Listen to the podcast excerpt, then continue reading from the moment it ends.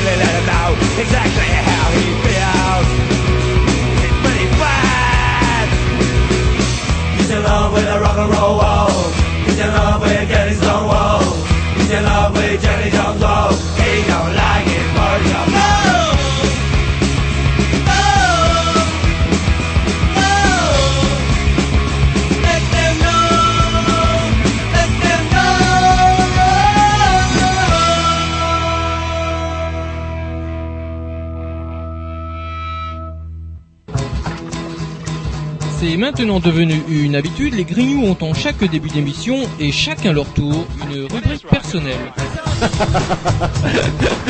C'est ça en fait, tu vois le truc. C'est ça Philou, t'as tout compris, c'est un petit peu entre le clin d'œil, le coup de gueule du moment, mais aussi le détail de la vie trépidante d'un Grignou. C'est ça en fait, tu vois le truc. Maintenant, le problème va être de savoir qui a l'honneur d'ouvrir le micro aujourd'hui. Et ça, euh, c'est pas facile. Attendez, attends, attends, tu me laisses parler, tu me laisses Ah, il est en train de me tirer par la violence, Ah, c'est ça mais vous oui, plaît. C'est ça en fait, tu vois le truc. Et oui, c'est ça la rubrique perso. Bon bah rubrique à qui on sait, hein. rubrique à Roger. Ah, voilà, faudrait quand même le dire. Putain, rubrique à qui on sait, ça fait deux semaines de suite qu'il l'a fait, ça sans déconner. Alors comme moi, je suis quand même quelqu'un de précis. On me dit, ce soir, on reçoit quelqu'un qui parle des animaux. Pouf, moi je lui trouve de la rubrique sur les animaux. Vous en voulez, vous en aurez. Avec euh, une nouvelle qui nous vient du Brésil. Euh, Brésil où Monsieur Apparat Aparecido Castaldo, un veuf de 74 ans, s'est adressé en vain à l'Église catholique en vue de, de se marier avec euh, l'élu de son choix, et l'Église catholique a toujours refusé de le marier. Et il a fini par être obligé de se tourner vers euh, l'Église satanique du coin, qui a accepté puisque, euh, comment pour l'Église satanique, ils n'ont pas ce, ce genre de préjugés. Alors quel préjugé allez-vous sûrement vous bah, demander justement, c'est quoi l'argument euh, parce qu'il voulait se marier avec sa chèvre qui s'appelait euh, Carmela. Oh, c'est coup- mignon, Mais ça. ouais, c'est mignon comme tout. Et voyez comment l'Église, l'Église toujours, hein, obligé de se tourner vers Satan. Satan, ça me permet de rebondir sur le Hellfest justement.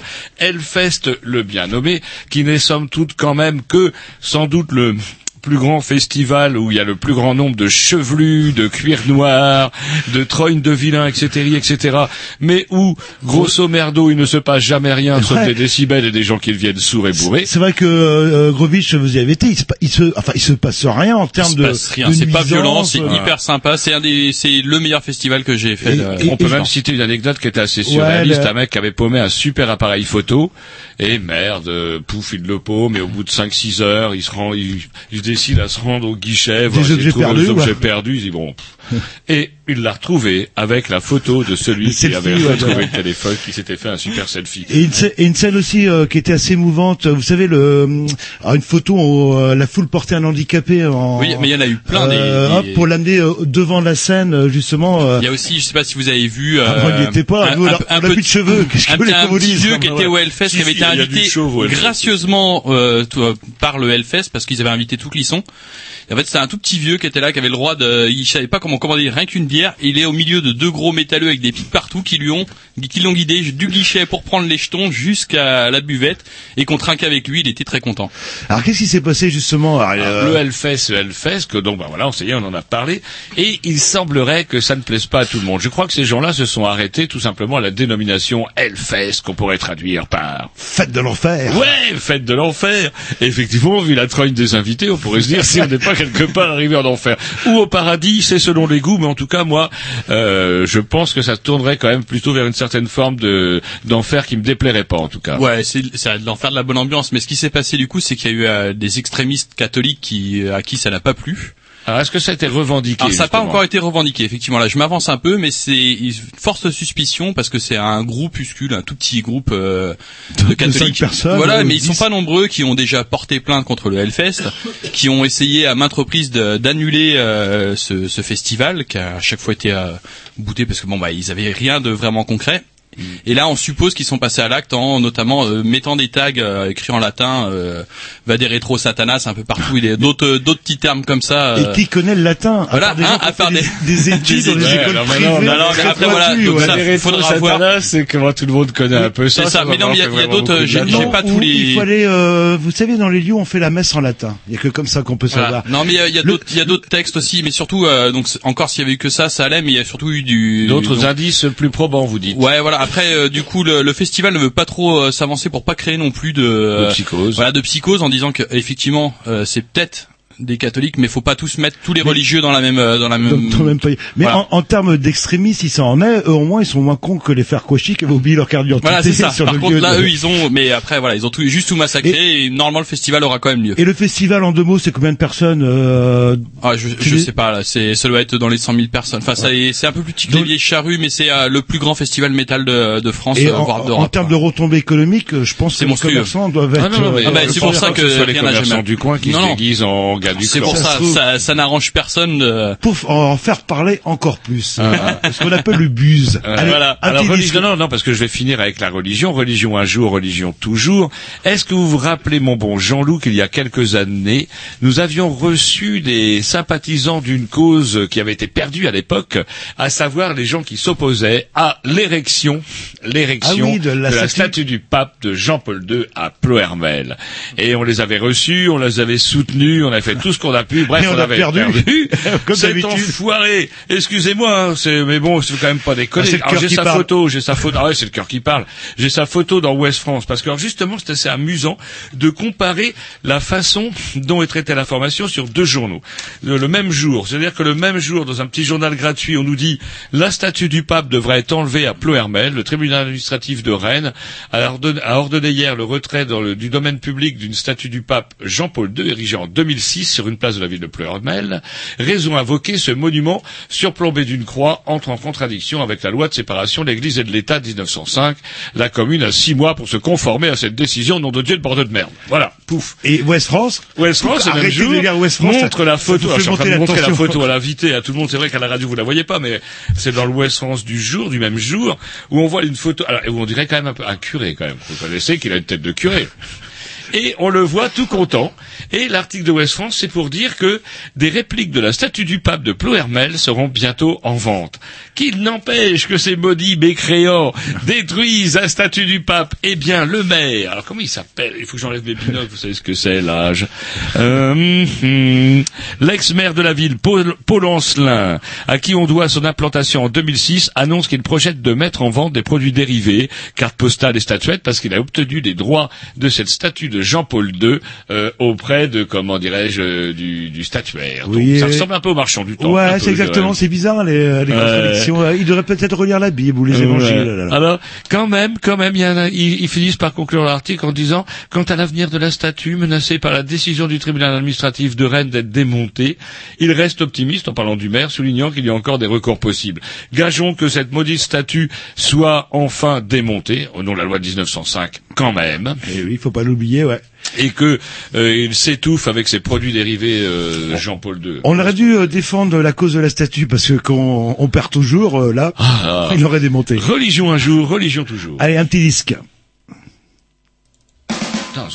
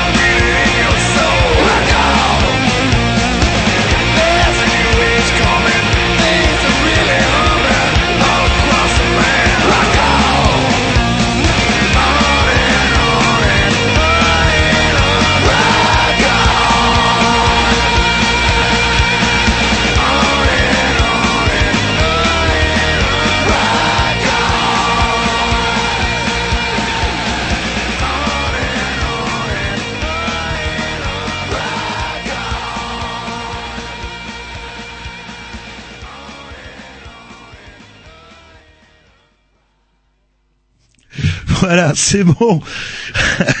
Alors que Roger est en train de courir. Vous étiez à la piscine, vous, hier hein Ça se sent, ouais, ça se voit. Je même pas ça sent, ça se voit. Vous avez vu ça Ah J'ai ouais. descendu d'un cran immédiatement. Je perds 5 kilos à chaque fois que je fais mes kilomètres, mon kilomètre. Faut, de- faut dire qu'il y a de la masse, hein. 5 kilos c'est pas grand chose en Bah, pourcentage. mais bon, c'est 53. 5 kilos quand même. Alors, euh, justement, on en parlait. euh, alors, faut-il en parler? Tout le monde en parle. euh, psychodrame au FN. euh, Ouais, alors, ouais. Quelle histoire Alors justement, il y a, Eh, il y vous a avez plus- vu cette photo On voit Jean-Marie Le Pen sur la tribune au 1er mai, habillé, engoncé dans un vilain manteau rouge qui Oui, lève ses pauvres petits bras, et on dirait, on dirait un espèce de pantin façon Kim Il-sung sur la fin. Sauf que, euh, moi j'ai quand même bien l'impression que tout ça relève de la plus haute stratégie, et peut-être même voire de la plus grande arnaque de la Cinquième République, à savoir Moi, je suis assez d'accord. parce que du coup, c'est assez facile de, de dire. euh, on est en pleine politique là de, de dédiabolisation. Là, c'est un connard de journaliste qui a inventé ce terme-là, sur lequel le FN s'est jeté comme un chien sur un os plein de chair. Et donc du coup, ils- rebondissent là-dessus à donf. Et quoi de tel qu'une bonne dédiabolisation que de chasser le vieux après tous les dérapages. De toute façon, euh, vu l'état où il a dans lequel il a l'air d'être, le secouer un petit peu, on l'entend, il a une voix chenue, etc. Ce monsieur-là est, au bord de la sénilité. Ce qui, euh, montre quand même que derrière, euh, le FN va quand même y gagner, puisque les gens vont se dire le vieux est chassé, et ben maintenant tous les gens qui hésitaient, eh ben ils vont voter FN. Tiens par exemple, vous voulez que je vous dise, vous il y a pouvez- 36% à l'heure actuelle d'un article là, 36% de- des agriculteurs qui voteront au Front National désormais. Bah, ils sont- ils se font voler leur tracteur, hein. faut pas oublier. Un tracteur, euh, c'est pas le prix d'une Clio, je peux vous le dire. Là, là. Mais vous croyez vraiment que c'est un complot, c'est euh, c'est prévu d'avance ou c'est une ré- Moi, je suis plutôt dans la théorie. J'en sais rien. où le- quand quand elle dit, dites, quand elle prétend qu'elle n'est pas au courant, vous savez, là, Le Pen commence à avoir une casserole avec une espèce de compte en Suisse, ça n'a pas l'air d'être... c'est Non, ah, c'est parti. il y a des, il y a des choses qui sont dites en ce moment. Et elle a dit, je suis au courant de rien. Personne n'est au courant de rien. Il faut quand même que les auditeurs sachent quand même qu'il y avait eu un jour un dossier, euh, euh, j'attendais tiens chez le coiffeur, il y avait le point. Qu'est-ce que je vois? Un dossier du point sur euh, les résidences des politiques. Et on voit la résidence des Le Pen, vue par avion. Alors, je sais pas comment ils ont fait pour prendre ça. Sauf que Des drones? Ouais. Et là, c'est un espèce de château. C'est un château. D'ailleurs, je crois que c'est le château de Montretout, un truc comme ça. Je sais pas où c'est. Et euh, pouf, on voit le château au centre. Alors il y a des flèches et tout. C'est fort bien fait dans le dossier. Euh, au centre habite, habite le, le père, celui celui-ci avec son vilain manteau rouge là, qui agite ses petits poings là. Pouf, le, le père sur une aile à moitié en, comment dirais-je, en disgrâce, mais en mi-disgrâce, celle qui avait montré ses seins dans lui. Vous vous rappelez dans les années 90, vous vous rappelez de ça? Non, C'était sa femme, son ex-femme en fait. euh, Le oui. Pen, Qui était partie en disgrâce et qui est revenue, qui elle aussi habite, c'est un peu Dallas hein, ce, ce château-là. Sur une autre aile, on a, euh, je sais plus quelle, une Il y a des autres euh, filles comment Le elle s'appelle. La fille prédestinée Yann. Voilà, je crois Yann Le. Pen, je Voilà. crois. Et, Et de l'autre côté, on trouve Marine Le Pen. Et donc, du coup, que tout ce petit monde-là, euh, en fait, c'est quoi? C'est un repas de famille alcoolisé qui est mis sur la place publique. Mais je crois que ça n'ira pas plus loin, si ce n'est que ça rajoutera encore de la dédiabolisation. Maintenant qu'ils sachent, qu'ils savent le dire à la radio, ils vont pas arrêter de le dire.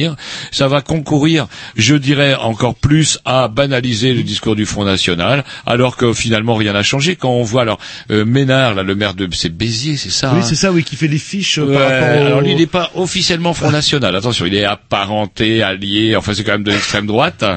Et euh, là, apparemment, c'est chaud pour ses oreilles parce qu'il est, euh, je sais pas, 64,5% des Non, enfants. mais il y a juste un témoignage euh, justement de l'habitant. Il dit ma, ma fille, elle s'appelle euh, Sarah, c'est un prénom juif quoi, et mon fils, il s'appelle Mohamed. Donc euh, ça veut rien dire euh, quelque part. Sauf que lui, il a fait des fiches quand même. Ah oui. euh, Et ça, c'est interdit, c'est interdit. Mais euh, ouais, finalement, malgré lui, euh, moi je suis pas d'accord avec la thèse que tout ça a été orchestré, euh, malgré sa sénilité. Orchestré peut-être pas, moi je Mais dirais il ouais. est en train de faire le jeu euh, de et si tout ça n'était pas venu quand le vilain Rockefeller euh, de Jean-Marie a tué le chat à la petite chatte pain de poil euh, de Marine.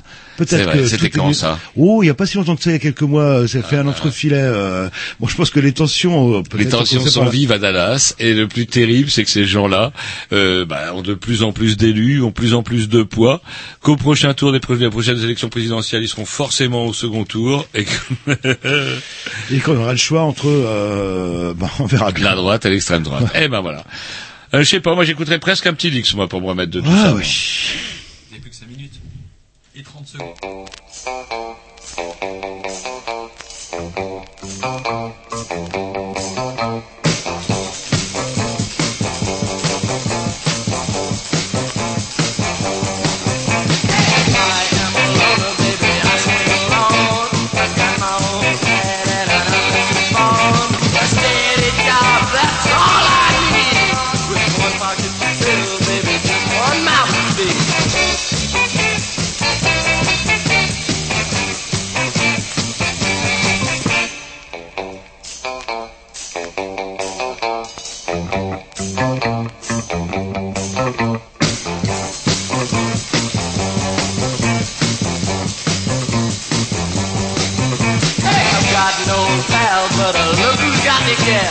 come to my pad because they want me so bad.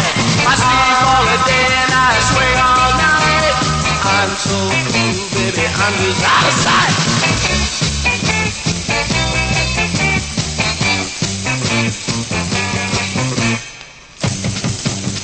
Oh, but people.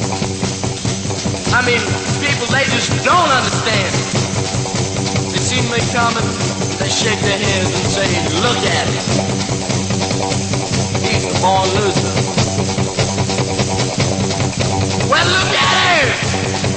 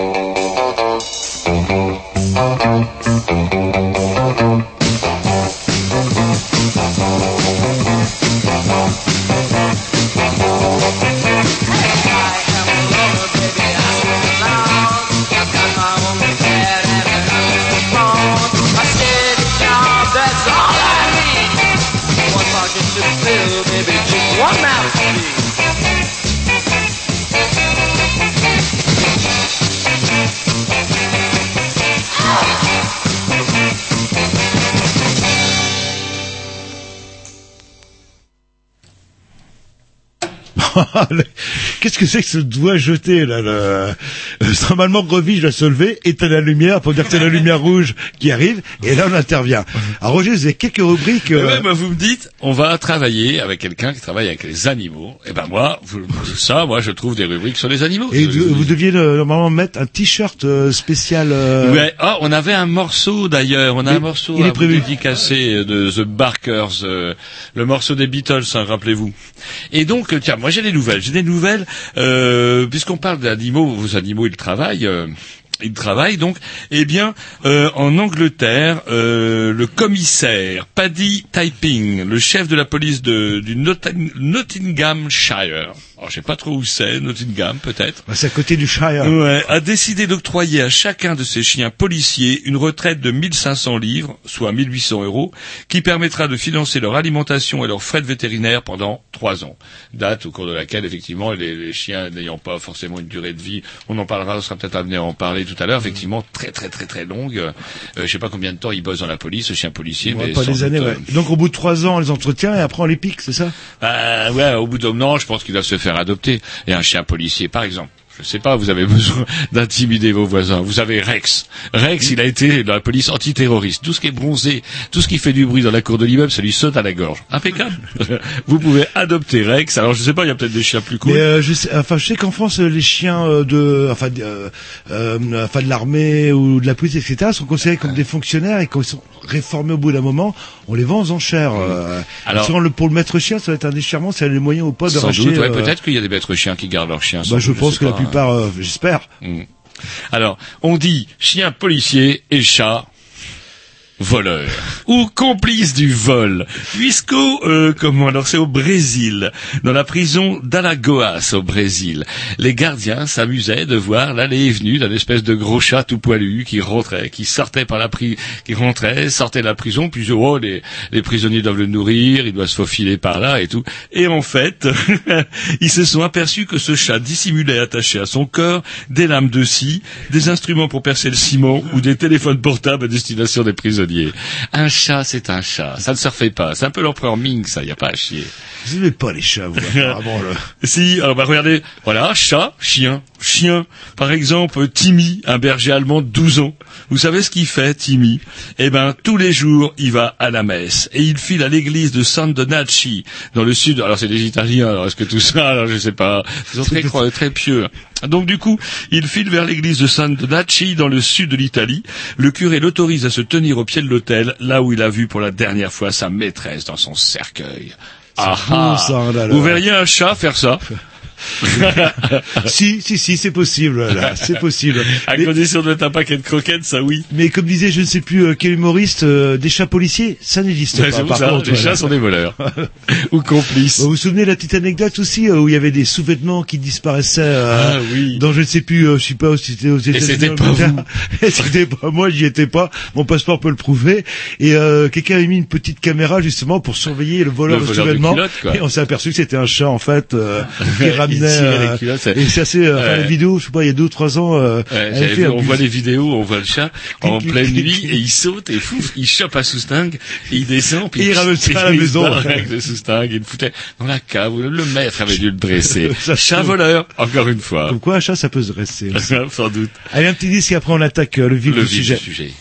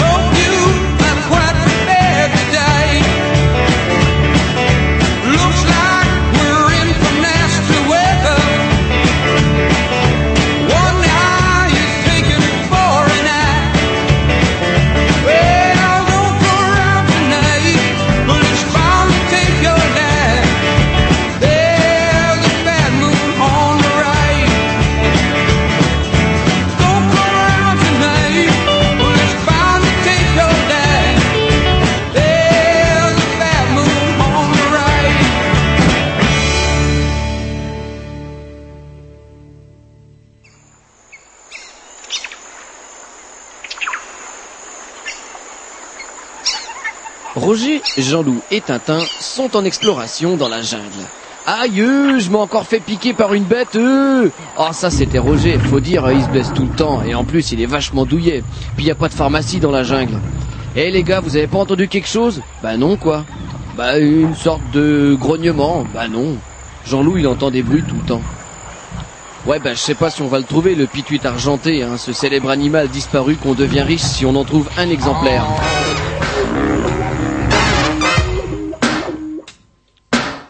C'est la rubrique les animaux. Alors c'est pas tout à fait la rubrique des animaux, mais on va parler beaucoup. euh, Mais on n'avait rien de mieux puisqu'ils n'ont pas fait une rubrique depuis 1992. Donc du coup, à peu près, à peu près. Donc du coup, on n'est pas prêt d'avoir une rubrique neuve, mais animaux, c'est pas mal. Puisque nous recevons ce soir. Monsieur Emmanuel Doumalin, euh, bah, porte-parole ou euh, créateur, on va le savoir tout de suite, de l'association. Vas-y Jean-Loup, concentre-toi. Humanima. Ah, ah, Et je le dis parce que c'est vrai que euh, pour un, un dyslexique qui confond les meux avec les nœuds, c'est pas facile à dire et je m'entraîne, je m'entraîne, je risque de fourcher peut-être euh, euh, de temps à autre et utiliser le mot qui est bien pratique de zoothérapie.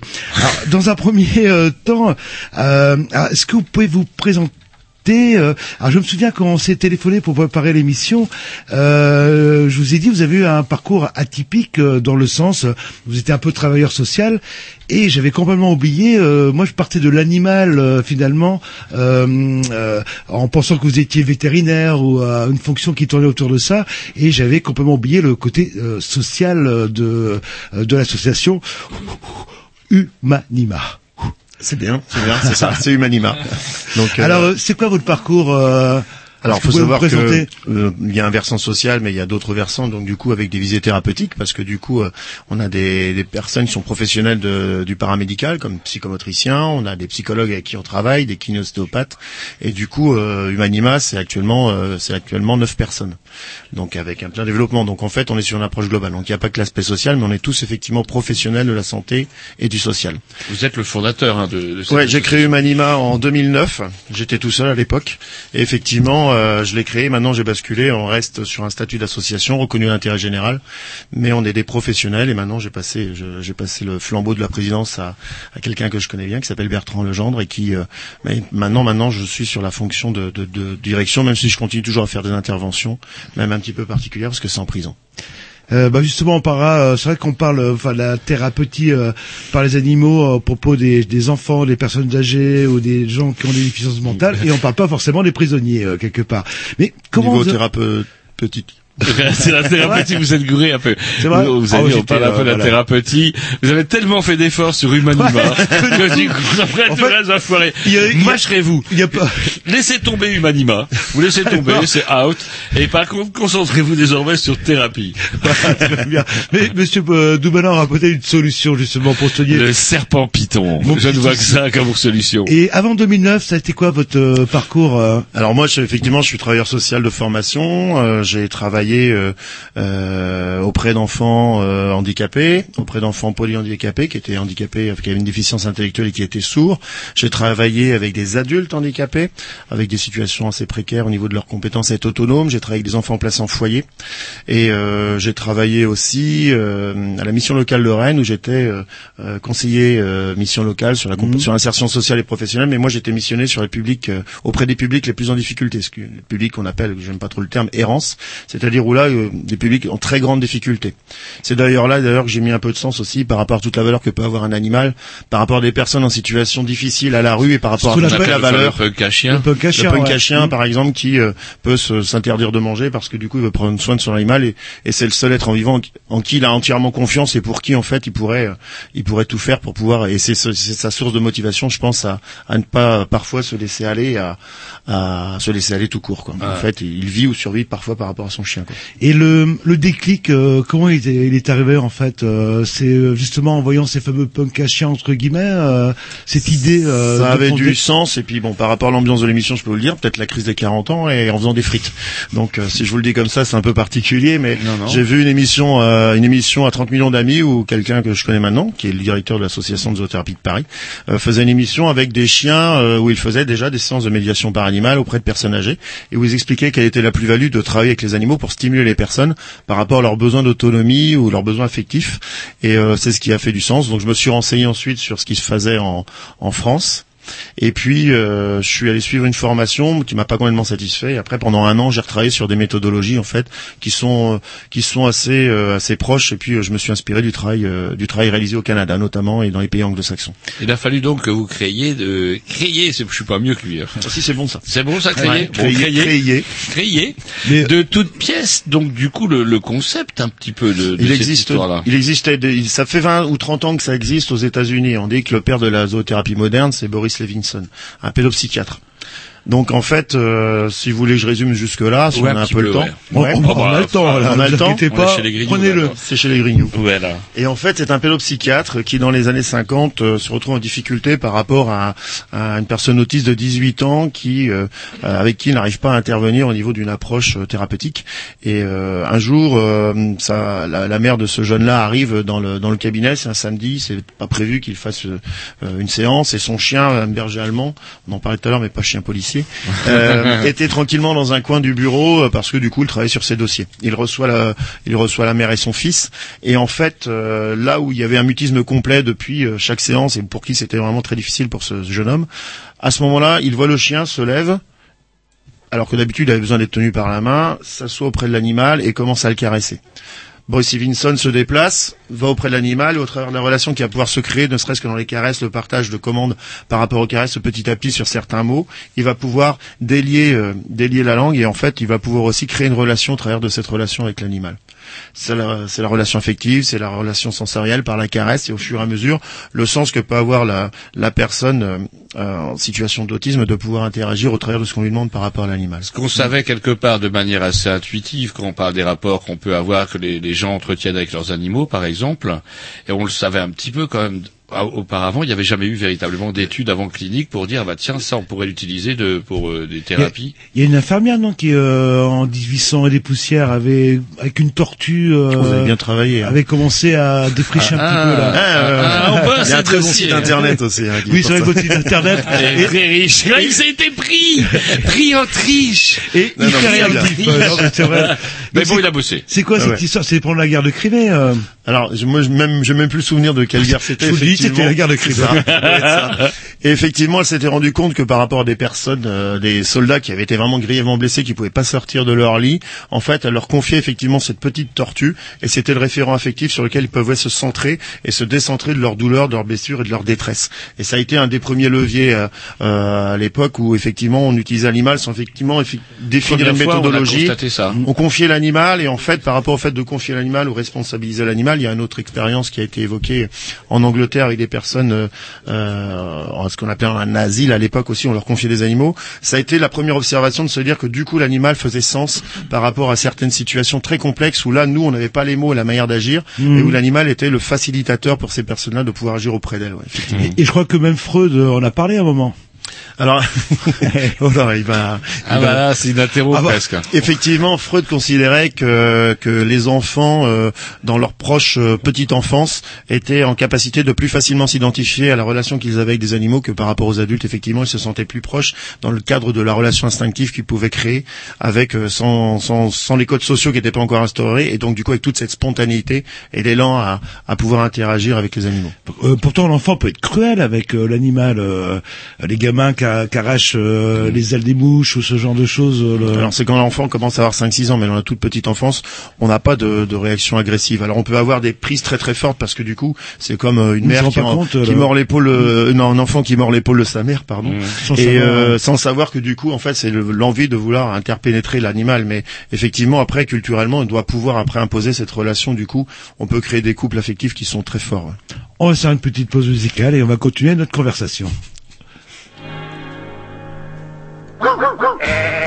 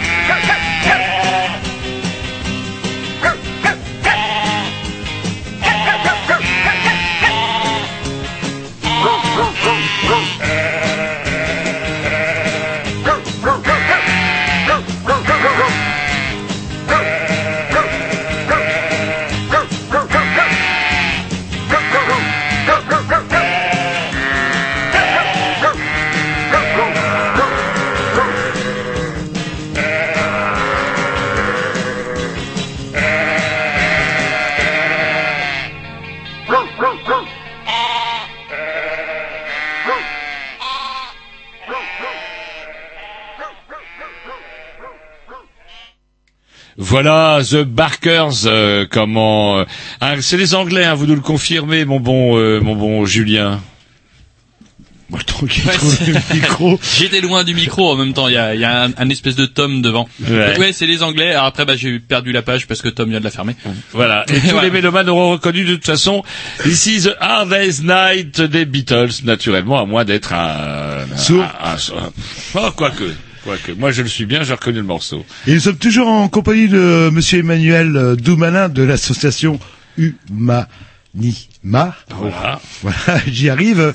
Et quand vous parlez de sourds, vous avez aussi euh, eu une initiation euh, au langage des sourds dans votre euh, vie euh, professionnelle J'ai travaillé pendant deux ans effectivement à Fougères dans un institut qui accueillait des enfants, euh, et des jeunes adultes sourds Enfin, effectivement. malentendant, qu'on dit euh, en politique. Sourds ou malentendants, oui, oui, mais après, effectivement, c'est euh, certains avaient une audition qui était très faible, donc ils n'étaient pas totalement sourds, effectivement. Ouais. Et donc j'ai pu travailler effectivement euh, avec eux et ben du coup on utilisait la langue des signes. C'est quelque chose que j'ai pu retraduire aussi avec les animaux. Euh, certains de mes animaux, notamment euh, un de mes chiens qui s'appelle Doug, peut répondre à certaines consignes en langue des signes. Et ça permet à certaines personnes qui ont ce qu'on appelle une aphasie, une difficulté à, communiquer, euh, de pouvoir en fait euh, travailler sur une valorisation de la communication par les signes au travers de ce qu'ils peuvent demander au chien, assis, couché, debout. Quand on fait le signe sur la joue en descendant la main qui veut dire s'il te plaît, le chien tend la patte pour Ah, dire puis il bonjour. comprend le, le, le langage. langage voilà. Voilà, c'est donc c'est tout un apprentissage qu'il y a à faire où d'abord on lui montre, on montre au chien en donnant la voix, après de la voix, quand il comprend, on associe le signe, ensuite on, on enlève la voix pour que du coup il, il retienne que le signe. Alors avant de rentrer dans les détails, du coup, euh, moi j'aimerais bien qu'on en revienne à la création donc de la de la structure. De- parce- 2009. Parce, que du coup, euh, il a fallu monter ça de, de toutes pièces. Là, vous nous parlez de dressage d'animaux, je sais pas. On parle euh, d'éducation, d'éducation et de formation, ouais. Alors je sais pas, est-ce que c'est vous qui l'avez fait? Enfin bref, racontez-nous comment ça s'est monté cette affaire-là. Alors moi j'ai toujours eu euh, des animaux avec moi depuis ma plus tendre enfance en fait. Ça a été euh, en fait je me suis auto-expérimenté par rapport au travail que je devais faire certainement. Moi j'ai vécu avec deux chiens euh, très jeunes où je dormais, ils me retrouvaient dans la niche du chien ou, ou dans le coffre de la voiture à dormir avec. Et donc ça a toujours été une habitude pour moi, quelque chose d'assez naturel d'être avec les animaux, d'essayer de les approcher. Donc effectivement quand on revient à cette émission là et moi par rapport à mon profil, l'idée étant de mutualiser toutes mes expériences, c'est un moment de créer du sens par rapport à un projet euh, que je souhaiterais créer en pouvant euh, approcher toutes les personnes en mettant un sens commun. Effectivement, quand j'ai vu cette émission de cette émission de télévision, je me suis dit que je pouvais associer effectivement ce plaisir que j'avais moi personnellement de travailler avec les animaux et de pouvoir travailler sur un mieux-être pour les personnes, pour quelque chose qui faisait sens pour moi et du coup qui devait faire sens pour les autres euh, les autres personnes. Quoi. Mais, euh, en Comment 2000 vous avez fait donc du Ouais, coup, ouais, justement, 2009, c'est- vous avez contacté d'autres gens parce que vous n'êtes pas tout seul. Comment justement vous ils sont présentés dans la plaquette, etc. Euh, bah, qui avez-vous vu Enfin, vous avez choisi Comment vous avez qui monté, en fait, de euh, quoi, etc. En fonction Alors c'est progressif. Si vous voulez, au départ, moi j'étais tout seul. Les gens que vous montrez, qui sont sur la plaquette, sont des gens qui sont venus euh, euh, s'associer avec moi, des personnes que je connaissais, comme Agnès Orjas, la psychologue que vous pouvez voir, Laure Joatel, qui est un médecin coordonnateur, qui est arrivé plus tard, mais qui est maintenant supervise nos travaux pour les évaluer. Euh, un kinéostéopathe qui s'appelle Gerlo Goff, qui m'a aidé aussi à construire des projets et du coup des ateliers qui sont en lien avec la motricité. Et donc du coup, l'animal fait sens à avoir une action motrice. Donc au départ, j'étais tout seul pendant un an. J'ai monté, euh, j'ai fait une sorte de mémoire pendant un an. J'ai créé des méthodologies et en fait, au bout d'un an, j'ai j'ai commencé à mettre une ou deux séances par semaine auprès des personnes et je les ai disséquées, réétudiées, réanalysées, créer des ateliers en fonction des besoins de chacun. Chaque objectif pour les personnes étant mis en place par rapport à leurs besoins dans le quotidien. Mais il a fallu que vous fassiez vos preuves, mais aussi qu'on vous fasse confiance. Euh, Alors, comment c'est venu progressivement euh, Alors c'est une ou deux séances. Puis les résultats se faisant, donc nous on est sur des programmes hein, euh, de plusieurs semaines. Les résultats se faisant euh, et le bouche à oreille dans les réunions d'établissement, on a, j'ai été contacté par d'autres structures qui ont entendu parler de mon travail. C'est un projet qui est en pleine Vous nouveau. faisiez plus que ça déjà à l'époque. Ouais. Mais j'étais euh, président à l'époque, c'est-à-dire j'étais bénévole. C'est-à-dire pendant deux ans, j'étais président du de l'association de zoothérapie du bassin rennais. Ça s'appelait comme ça à l'époque, puisque maintenant ça s'appelle Humanima parce qu'on intervient sur le Grand Ouest de la France. Mais effectivement, pendant deux ans, j'ai été bénévole et je ne faisais que de la recherche sur les recherches méthodologiques sur sur des séances, des interventions que je voulais du coup professionnalisante par rapport à parfois ce qui se fait, ce qui est très intéressant d'ailleurs par rapport aux chiens visiteurs dans les établissements qui amènent vraiment du plaisir ou plus sur des versants d'animation. Moi, je voulais vraiment avoir une approche individualisée pour avoir des, des méthodologies à visée thérapeutique. Ouais. Et donc vous avez commencé avec des chiens, en fait, dans un premier temps. Le... Après, ça s'est étoffé. Est-ce que ça marche avec des chats? On dit souvent que le chat, bon, il n'est pas voleur, le chat, ça c'est des légendes.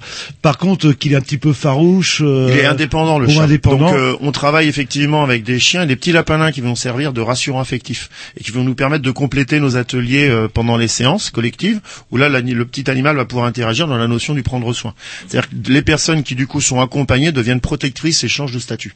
Donc ils sont, nous on dit qu'ils sont périphériques à notre travail euh, d'atelier vraiment spécifique, mais du coup ils ont tout un sens et tout un rôle par rapport à notre travail. Euh, actuellement, euh, donc du coup les chats c'est un peu plus complexe parce qu'ils sont indépendants. Donc ils peuvent avoir un rôle très important euh, dans les établissements. Je trouve qu'ils ont toute leur place les chats, même contrairement, j'ai un avis un peu plus difficile par rapport aux chiens qui du coup sont toujours collés. Et effectivement, ce sont des éponges émotionnelles et à un moment ils peuvent perdre pied les animaux. Donc faut être très vigilant par rapport à la présence d'animaux euh, dans les états de, de chiens pardon dans les établissements. Le chat lui peut venir. Quand il a besoin de câlins, il vient chercher les câlins, mais quand à un moment il a trop de sollicitations, il peut partir se ressourcer et revenir quelques heures ou quelques jours après, ce qui lui permet de garder sa stabilité. Donc c'est, les chats sont très intéressants dans leur capacité à être longtemps dans, dans l'empathie auprès des personnes et pouvoir prendre de la distance régulièrement. Alors, est-ce que vous êtes au courant de cette histoire là? Une, une anecdote qui m'avait fait un peu marrer parce qu'on était en Angleterre où dans un, une espèce de maison de retraite, il y avait un chat qui hop hop hop qui vivait dans la maison de retraite et à chaque fois qu'il il prenait, il allait par exemple voir mon bon vieux Jean-Loup dans sa chambre, etc. Et ben pouf, quelques jours après, Jean-Loup était mort. Et du coup, les vieux avaient appris, les infirmiers mesuraient, se parlaient entre eux, ils disaient, ouh, c'est le chat de la mort. On les appelle les passeurs quand même. hein. Ouais, les chats, c'est vrai, vous êtes au courant de cette histoire-là? Euh, on a certaines anecdotes, effectivement. Je voudrais pas trop développer Ah bah. par rapport aux gens qui et tout. Mais on a certaines où ils perçoivent, ou des chats qui se mettent sur la partie du corps malade. C'est vrai? Ouais. Chez le- chat. Mm. Ouais, donc c'est pas simplement, on n'est pas là dans l'ordre du fantasme simplement. Vous avez. Il n'y a pas eu d'études réelles, mais euh, j'ai souvent eu des échos, effectivement, comme quoi l'animal venait dans la chambre de la personne qui était euh, très fragilisée, on va dire. ouais. Et les chats ont leur tâte aussi. euh, ils vont plutôt s'adresser à telle ou telle font leur personne. choix, euh, la- ils font leur choix en fait. Ils font leur à choix, ça, ouais. quoi. Ouais. Et donc, alors, on peut faire ça avec des chiens, on peut faire ça avec des chats. Et on, peut- vous parlez même de rats, euh, de de rats aussi. Alors nous, hein. on travaille pas avec des rats, mais après, Mais c'est possible en fait. Le... En fait, alors, peut-être- bon, ça dépend de, aussi du, je pense euh, des personnes auxquelles vous adressez. euh, le... Alors, je suis pas persuadé que c'est moi qui parle de race, c'est peut-être dans une autre recherche, mais on pourrait très bien travailler. Tout dépend, en fait. L'animal est un support, c'est pas une finalité en soi, c'est ce que je vous expliquais. Mhm. C'est ce qu'on vise avec la personne par rapport à nous, professionnels, dans la méthodologie qu'on va mettre en place. Donc, tout animal, à partir du moment où il peut interagir avec une personne, fait sens par rapport à la stimulation où la personne aura une démarche volontaire. Donc, quel que soit l'animal, on peut travailler à partir du moment où on connaît son, son- sa manière de- d'agir et euh, on sait sur quel levier on va pouvoir travailler avec un animal ou un autre. Mais euh, j'évoquais le rat en fait par rapport à des, par exemple au niveau des, des, des personnes de la rue pour qui le rat pour certains c'était le seul euh, la seule relation relation affective qu'ils avaient et c'était leur seul support à pouvoir euh, garder une émotion et à pouvoir aimer effectivement. Et en fait c'est une distance proche. On peut évoquer des situations aussi où par exemple en prison il y a des gens qui qui se vous savez dans la ligne verte on voit quelqu'un dans le film Ouais, exact. quelqu'un qui qui se noue d'amour avec une petite souris mais ça bon je travaille en prison et j'ai déjà eu des situations comme celle-là ce qu'il faut savoir, par exemple, c'est qu'en prison, je suis pas là pour juger deux fois, ils ont Mhm. été jugés une fois, et euh, on se retrouve dans une situation un peu problématique. que moi, j'appelle ça un petit peu, je suis non jugeant, mais d'autisme institutionnel, c'est-à-dire que euh, il n'y a plus de contact physique. Il y a un enfermement dans un environnement qui est très fermé qu'est la cellule, où du coup les personnes sortent de moins en moins, et du coup on se retrouve dans un enfermement psychologique. Et du coup, par exemple, un animal proche comme un rat ou une souris, c'est celui qui va être en contact. Pour certains, ça peut être le seul contact physique qu'ils aient pendant des années. Et donc on se retrouve effectivement du coup dans une relation où là on n'est pas dans une méthodologie thérapeutique, mais où l'animal fait sens par rapport au fait de pouvoir garder un contact physique euh, proche, ce qui n'existe plus. Et on sait que, par exemple, un exemple qui est donné, je crois que je l'ai donné, je sais plus si je le mets C'est sur autorisé du coup en prison et on peut avoir, on peut pas avoir de bestioles en prison. C'est pas autorisé. C'est-à-dire que moi, quand j'interviens en prison, c'est toléré par rapport aux méthodologies qui sont maintenant évaluées, mais je viens, je repars avec les animaux. Voilà. C'est ce qu'on euh, appelle euh, l'anthropomorphisme, c'est ça, non? Prêter les sentiments humains à des animaux. Et transposer des valeurs humaines à des animaux. Mais là, il y a un amour de la relation affective, anthropomorphisme, où là, nous, par exemple, on va transférer des valeurs humaines, on pourrait transférer des valeurs humaines au chien. On peut très bien avoir une affection très forte par rapport à l'animal, voire de l'amour, et le garder à sa, à sa position d'animal quand même. Hmm. Bon, moi, on pourrait peut-être parler, on a le temps, Jean-Loup, parce que comment là, euh, après j'ai peur d'oublier, Ouais. euh, il y a différentes bestioles, mais comment, euh, vous parliez, on avait commencé à parler dressage, vous m'avez repris, mais on ne parle pas de dressage, on parle d'éducation, ça veut dire quoi? Euh, Euh, éduquer, c'est c'est la, la racine. On parlait de latin tout à l'heure, mais j'ai pas fait les écoles privées. Mais éduquer, c'est permettre de s'élever. Vous n'avez rien à voir avec le Hellfest, c'est pas vous qui avez gribouillé en latin au Hellfest. Non, non, non, non, Très bien. non, non, c'est pas moi.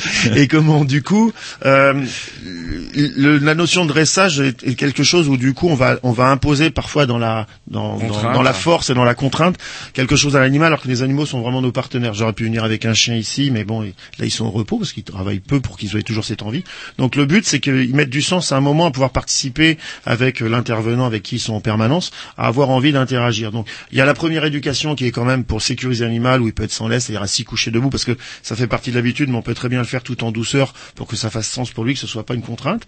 Effectivement, nous après on parle de formation par rapport à des aptitudes qu'il doit avoir par rapport à nos séances. C'est-à-dire après il reste très naturel, très spontané nos chiens, mais pouvoir rester couché sur une table basse parce qu'on va travailler sur leur pérage en espace, la concentration. En même temps, le chien c'est très agréable pour lui parce qu'on a créé que des ateliers en lien avec quelque chose de naturel qui sont basés sur la caresse, la spontanéité du geste, sur l'attention portée. Donc du coup, il n'y a rien d'agressif, mais effectivement, euh, le chien, à un moment, moi mon chien, quand euh, le chien avec qui je travaille euh, en maison de retraite notamment, elle s'appelle Fidji, il suffit que je mette la table, euh, c'est une table basse devant moi par rapport aux gens au fauteuil, elle va tout de suite arriver, se mettre sur la table, se coucher parce qu'elle sait qu'elle va recevoir des caresses. Donc elle a cette formation de ne pas avoir à bouger, d'attendre que je vais, je la sollicite après pour euh, pour euh, revenir vers les personnes ou de revenir chercher les croquettes tout doucement. Donc du coup elle est formée par rapport à notre travail, mais en fait Maintenant, quand il y a des nouveaux intervenants, ils sont formés en interne, puisque du coup les méthodologies sont très spécifiques. On va former l'intervenant qui est en cours de formation à former son chien pour créer un, un binôme et une relation forte en fait. On s'écoute un petit disque et on continue notre conversation. C'est parti.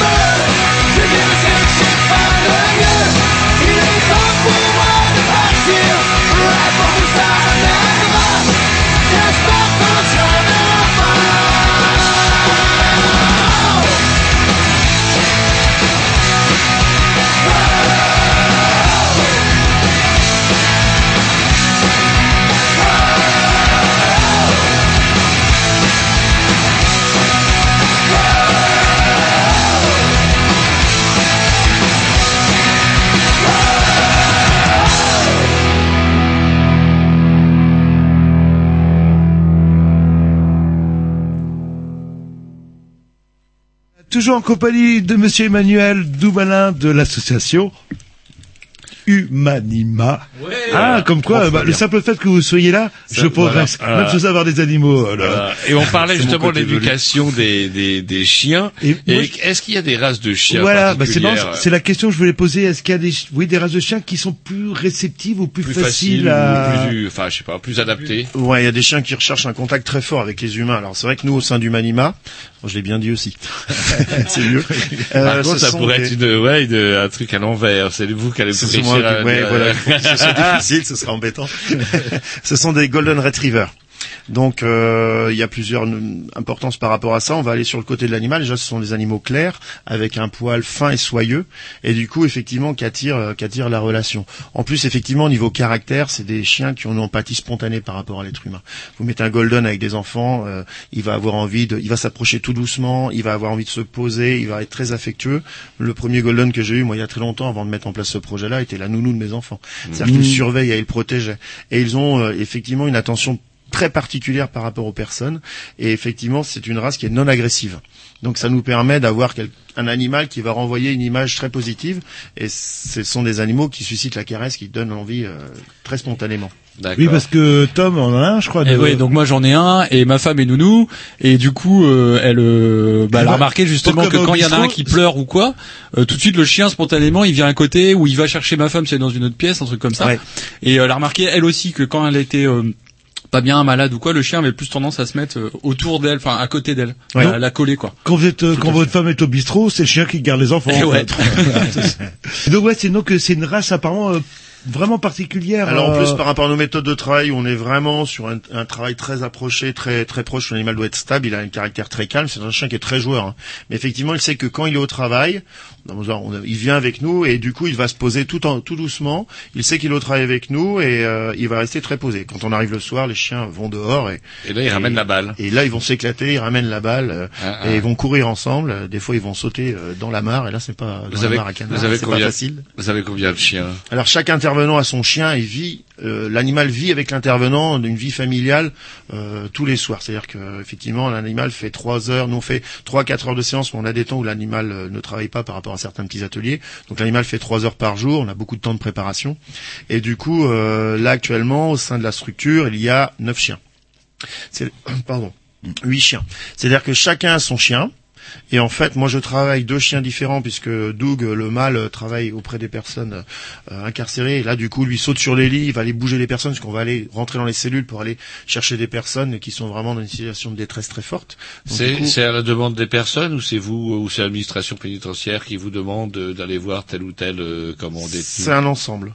C'est un ensemble. Ouais. Ça, ça peut être en fonction d'évaluation de Parce que situations très j'imagine vous êtes en cellule, vous voulez voir personne, pouf, il y a Doug qui débarque. Alors, ça va-t-il mon je gars demande l'autorisation de rentrer et de venir saluer la personne. Ça va-t-il mon gars Et on parlait de, de population carcérale, mais vous adressez à quel type de, de public? C'est très vaste en fait. hein. Ça va des euh, des personnes âgées, euh, des, des des gens qui ont des problèmes euh, euh, psychomoteurs, des, des problèmes psychologiques. euh, ça Tout à fait. C'est pour ça que ce qui est important, c'est d'avoir une équipe pluridisciplinaire et, et qui a une expérience professionnelle suffisante pour pouvoir travailler auprès des publics. Notre, l'évaluation de la compétence du recrutement d'intervenants, c'est d'avoir la compétence de travailler auprès des publics fragilisés, avoir les méthodologies suffisantes et l'approche et l'expérience suffisante pour travailler auprès des publics. Mais après, il y a une expérience qui est assez importante. Quand moi j'avais été, euh, qu'on- enfin, on m'avait sollicité par rapport à un projet sur le- la prison de Rennes, c'est parce que du coup j'avais eu cette expérience aussi avec des publics en marge, on va dire, c'est-à-dire public errance. Euh, et du coup, par rapport à ces publics fragilisés, j'avais une expérience à pouvoir travailler après avec, avec des publics en situation difficile socialement. Du coup, Et- si je comprends bien, vous, vous conservez de toute façon euh, cette formation d'éducateur, mais vous êtes presque des éducateurs à chiens. non, avec Non. les chiens. Avec les chiens C'est nos partenaires auprès des personnes. Ah, ah. Euh, on n'est pas des éducateurs canins, même si les chiens sont formés en interne par rapport aux Non, mais je veux méthodologies, a... expérience. Ah, non, mais... Mais- je veux dire, de la même façon qu'on a des punks à chiens, on a des éducateurs à chiens. qui Ah d'accord. Bah euh, ouais mais le, le psychomotricien chien, c'est-à-dire que maintenant qu'on est intervenant, moi je travaille sur des ateliers de motricité, vous voyez parfois.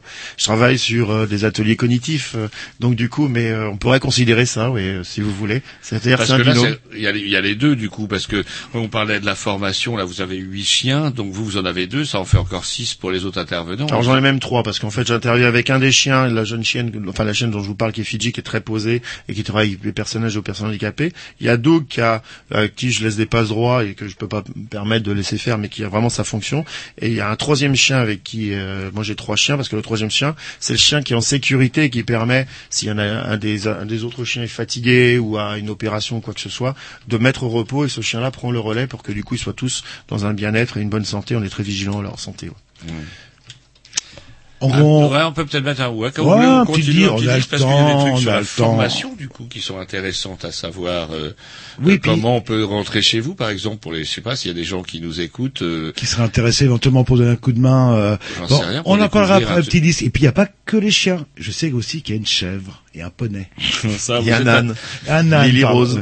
Lily Rose, bah voilà. Comment vous savez que ça s'appelle Lily Rose Bah, c'est mon âne. Vous avez été sur le, le site. Je suis allé euh, sur le site qui est très Ah. bien fourni. C'est vrai. Allez, on s'écoute un petit quelque chose. Thing I wanna do. Baby, baby, make love to you. I ain't looking to do no harm. Wanna hold you in my arms. I gonna kiss you, gonna hold you tight. I wanna be with you all night, making love. Making love. Good, good, good love, baby. Making love. Oh, girl, don't put me down.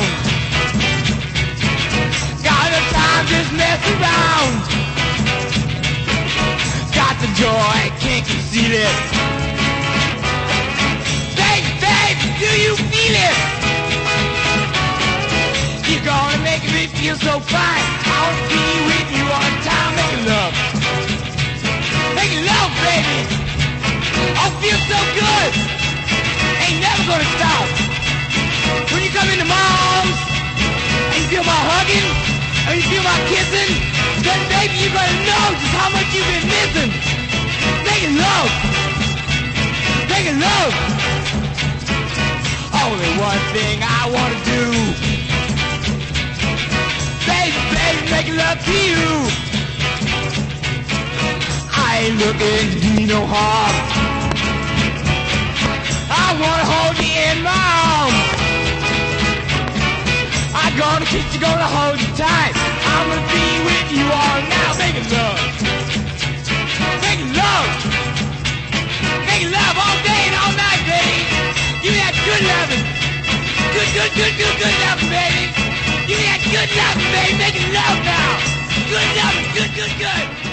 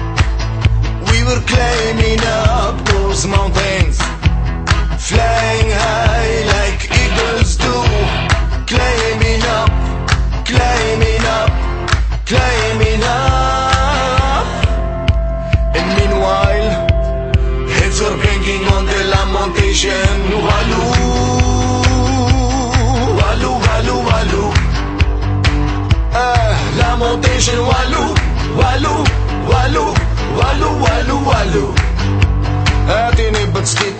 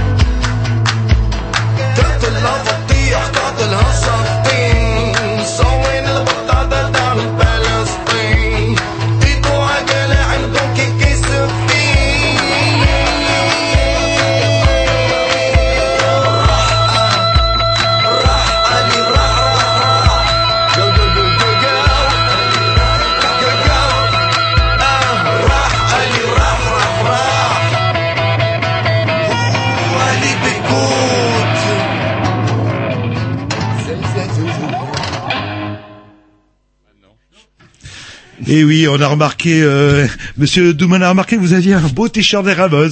Eh oui. Et oui, bah, euh, oublié qu'il est vieux, il se croit encore jeune en mettant son t-shirt des Eh, Ramones. les Ramones sont tous morts. J'ai quand même bien le droit de porter. Je suis plus légitime, quant à moi, en ayant vu les Ramones, à porter un sweatshirt des Ramones que tous les pissous qui l'achètent à deux balles aujourd'hui. C'est vrai, ou, Voilà. ou portez, euh, faites comme moi, vous portez un truc euh, noir autour du bras. C'est Ah, plus simple. ah, comment un patch. Donc toujours en compagnie de Monsieur Doumanin de l'association Humanima. Je fais des progrès de, Ouais, de voilà. Et minutes sans en chien en plus. Il est venu euh, carrément sans, sans animaux. Ah, C'est ça qui vrai est terrible. On parlait de beaucoup des chiens, mais il n'y a pas que des chiens en y fait. la for- euh, ouais, il y a tout le personnel qui travaille autour et du coup. Je, je revenais sur les animaux, on verra après Ah pour ouais. le personnel. Ah, vous avez rien à foutre. Bah, il y a un poney, il y a un âne qui s'appelle Marie-Rose, c'est ça? Euh, L'âne Lily Rose. Lily Rose, pardon. Lily Rose, ouais. Et qui a une chèvre aussi qui, qui est bien... Alors la chèvre, effectivement, elle est, elle est, elle est, elle est partie pour le moment. La chèvre, enfin, on n'a plus de chèvre, elle est décédée. hein. J'avais une nette, mais elle est décédée de son bel âge. Et du coup, Ça on va vit combien pouvoir, de euh, temps une chèvre? Bah, euh, c'est assez aléatoire. Elle est décédée à 9 ans, ouais. Mais ça peut, ça peut jusqu'à 12 ans, 13 ans. Et là, elle a, elle a quitté, euh, elle nous a quitté, ouais. Ah, ans. justement, c'est une dimension euh, comment donc on n'a pas pris en compte, mais les chiens notamment, ça vit pas très très vieux. Par exemple, vous parliez des golden, l'espérance de vie d'un golden, c'est combien Plus un- une race de chien est importante, plus son espérance de vie est courte. Et donc un golden, on dit que c'est en moyenne 10-12 ans, c'est ce qui est euh, douloureux. Mmh. Et Bah en ouais, sachant ouais. que effectivement dès qu'il commence à fatiguer, donc à aviser hein, euh, 8 ans, euh, 7 ans et demi, 8 ans, euh, il faut faut commencer à le à préparer euh, son sa retraite. Mhm. Même si c'est des chiens qui adorent travailler et pour qui on, on maintient quelques séances pour qu'ils continuent à avoir ce plaisir de venir avec nous, mais au fur et à mesure progressivement. Et vous le gardez ça. avec vous du coup? Alors là, pour le moment, nous, on est une jeune structure. Effectivement, on va arriver sur, par exemple, Doug à 7 ans. Bon, moi, je le garderai obligatoirement. Alors, faut savoir que normalement, vu les intervenants sont passionnés aussi par leur travail, mais aussi par rapport aux animaux. Et du coup, j'imagine bien qu'ils le garderont en même temps qu'ils auront leur second chien. Mais de toute façon, tous nos amis animaux ont une famille d'accueil qui permet aux intervenants, euh, quand ils partent parfois un week-end ou peuvent pas emmener leur chien ou en vacances, de pouvoir mettre le chien toujours dans la même famille d'accueil. Donc, on a, on a, on a sécurisé au cas où. euh, Ah ouais, vous avez pensé à ça, c'est une grosse infrastructure du coup. Euh, ouais, c'est une grosse. Mais en général, chaque intervenant dans son dans son réseau a toujours une famille d'accueil qui a. C'est un double plus-value parce que du coup, au lieu d'avoir un chien tout le temps qui peut être gênant pour certaines personnes, ils les ont exceptionnellement que pour le plaisir et donc du coup, ça crée un plaisir aussi pour eux. Ah. Et le chien a toujours les mêmes référents familiaux. Et euh, vous travaillez avec des chevaux aussi. euh, par contre, vous les gardez pas chez vous, je pense. Alors les chevaux sont alors si parce qu'on là on ouvre un institut, c'est-à-dire que l'institut Manima va ouvrir en septembre. On a des fondations qui nous soutiennent, donc on a toute une organisation avec un lieu d'accueil qui permet permet aux personnes de sortir des institutions, d'avoir faire suivre des séances de, de médiation par animal, pour- mais de manière spécialisée, sont même fragilisés, ils vont pouvoir faire ces séances-là dans un lieu, dans une longère rénovée traditionnellement. Et il y a 8000 mètres carrés de terrain, si vous voulez, qui nous permettent de mettre des ateliers en lien avec les animaux, avec les personnes pour leur permettre d'interagir. Ça sera où ça? À Saint-Gilles. Ah ouais, c'est à Ouais. côté de Rennes, ça. C'est à côté de Rennes. C'est à Saint-Gilles aussi, il faudra venir me voir. c'est bah ouais, carrément. Donc euh, si on vous aide, si on vous subventionne, c'est que ça marche en fait, que cette thérapie fait ses preuves. Bah, l'année dernière, on a évalué qu'on a fait 2500 heures de séance sur l'année, parce que du coup, on a commencé à avoir une reconnaissance. Hein, Humanima a maintenant 6 ans, et euh, avec des retours, effectivement, avec, euh, on a eu une thèse de médecine qui a été évaluée sur euh, l'année dernière auprès des personnes euh, âgées fragilisées, où du coup, euh, c'était une thèse externe à Humanima. hein, c'était un médecin qui, qui, faisait sa thèse de fin d'études et qui a évalué euh, des résultats significatifs par rapport à notre travail. Donc, effectivement, on a des, des évaluations euh, dans le cadre des problématiques de pathologie, où du coup, on a une amélioration des situations on a euh, des bilans qui sont positifs. Donc à un moment, effectivement, il y a une plus-value de notre travail qui est reconnue. Et effectivement, ce projet-là a été soutenu par des fondations, euh, par des fondations privées, mais de, de mutuelles. Euh, il y a la G2R La Mondiale, il y a euh, la Massif, euh, il y a les hum, Malakoff, Médéric Prévoyance, il y a Ecclesia, faut pas j'en oublie du coup. euh, du coup, bah, allez-y. hein, Réunica, voilà, Mhm. qui nous ont soutenus sur un gros projet pour adapter complètement ce projet-là en fonction des besoins des gens. Et on a créé tous les ateliers, tous les projets en fonction des gens. Et Ça dans ce cadre-là, il y a les chevaux aussi. Ouais. Ça a été votre boulot, ça, de chercher des, des, des, comment, des soutiens auprès de toutes les structures dont vous avez donné le nom tout à l'heure? Alors ça a été, on a eu un premier intermédiaire en fait, C'est un gros boulot, ça. qui s'appelle le CCH et qui sert d'intermédiaire entre les fondations quand on monte un projet. Donc nous, la maison d'accueil, c'est un dossier qui fait euh, 70 pages où on est parti des besoins des, des personnes, notamment en institution, et puis pour de l'accueil individuel, en proposant par rapport à leurs besoins des ateliers en lien avec les animaux. Donc c'est tout le sens d'approcher d'abord la personne et par le support animalier. Et du coup, ça a fait sens auprès des établissements par rapport vraiment à un descriptif très précis, des outils méthodologiques, des évaluations, des ateliers mis en place, qui permet après d'être reconnu dans la pratique effectivement. Parce que du coup, il y a le côté, ouais, j'amène un chien, mais derrière se cache euh, comment quelque chose d'énorme euh, au niveau de la façon dont c'est organisé, dont c'est évalué, dont vous progressez avec vos patients. Oui. Alors nous on va pas dire patient, on va dire euh, on va dire euh, usager ou participant parce Ouais. que du coup patient impl- implique effectivement un versant thérapeutique et par rapport à nos origines de formation, à part la reconnaissance qu'on espère avoir par rapport à la formation, on, va pas utiliser ce terme patient, mais effectivement nous le on le but de voir la présence de l'animal et la venue de l'animal, c'est d'avoir quelque chose qui paraît très naturel et qui est très naturel et très spontané. Mais effectivement, quand on travaille derrière, on va anticiper toutes les séances, tous les ateliers. On va travailler avec les équipes euh, qui font partie des établissements pour savoir sur quel objectif on doit travailler pour améliorer la situation de la personne.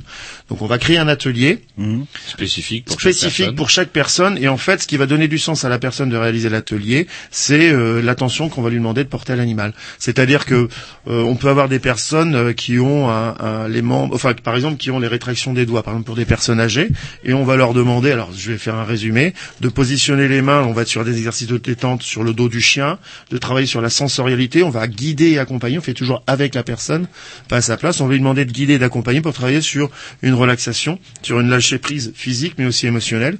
Et ensuite au fur et à mesure au bout de quelques séances on va lui demander de gratouiller le dos du chien. En fait au travers de ça on va restimuler l'ouverture de la main et la motricité.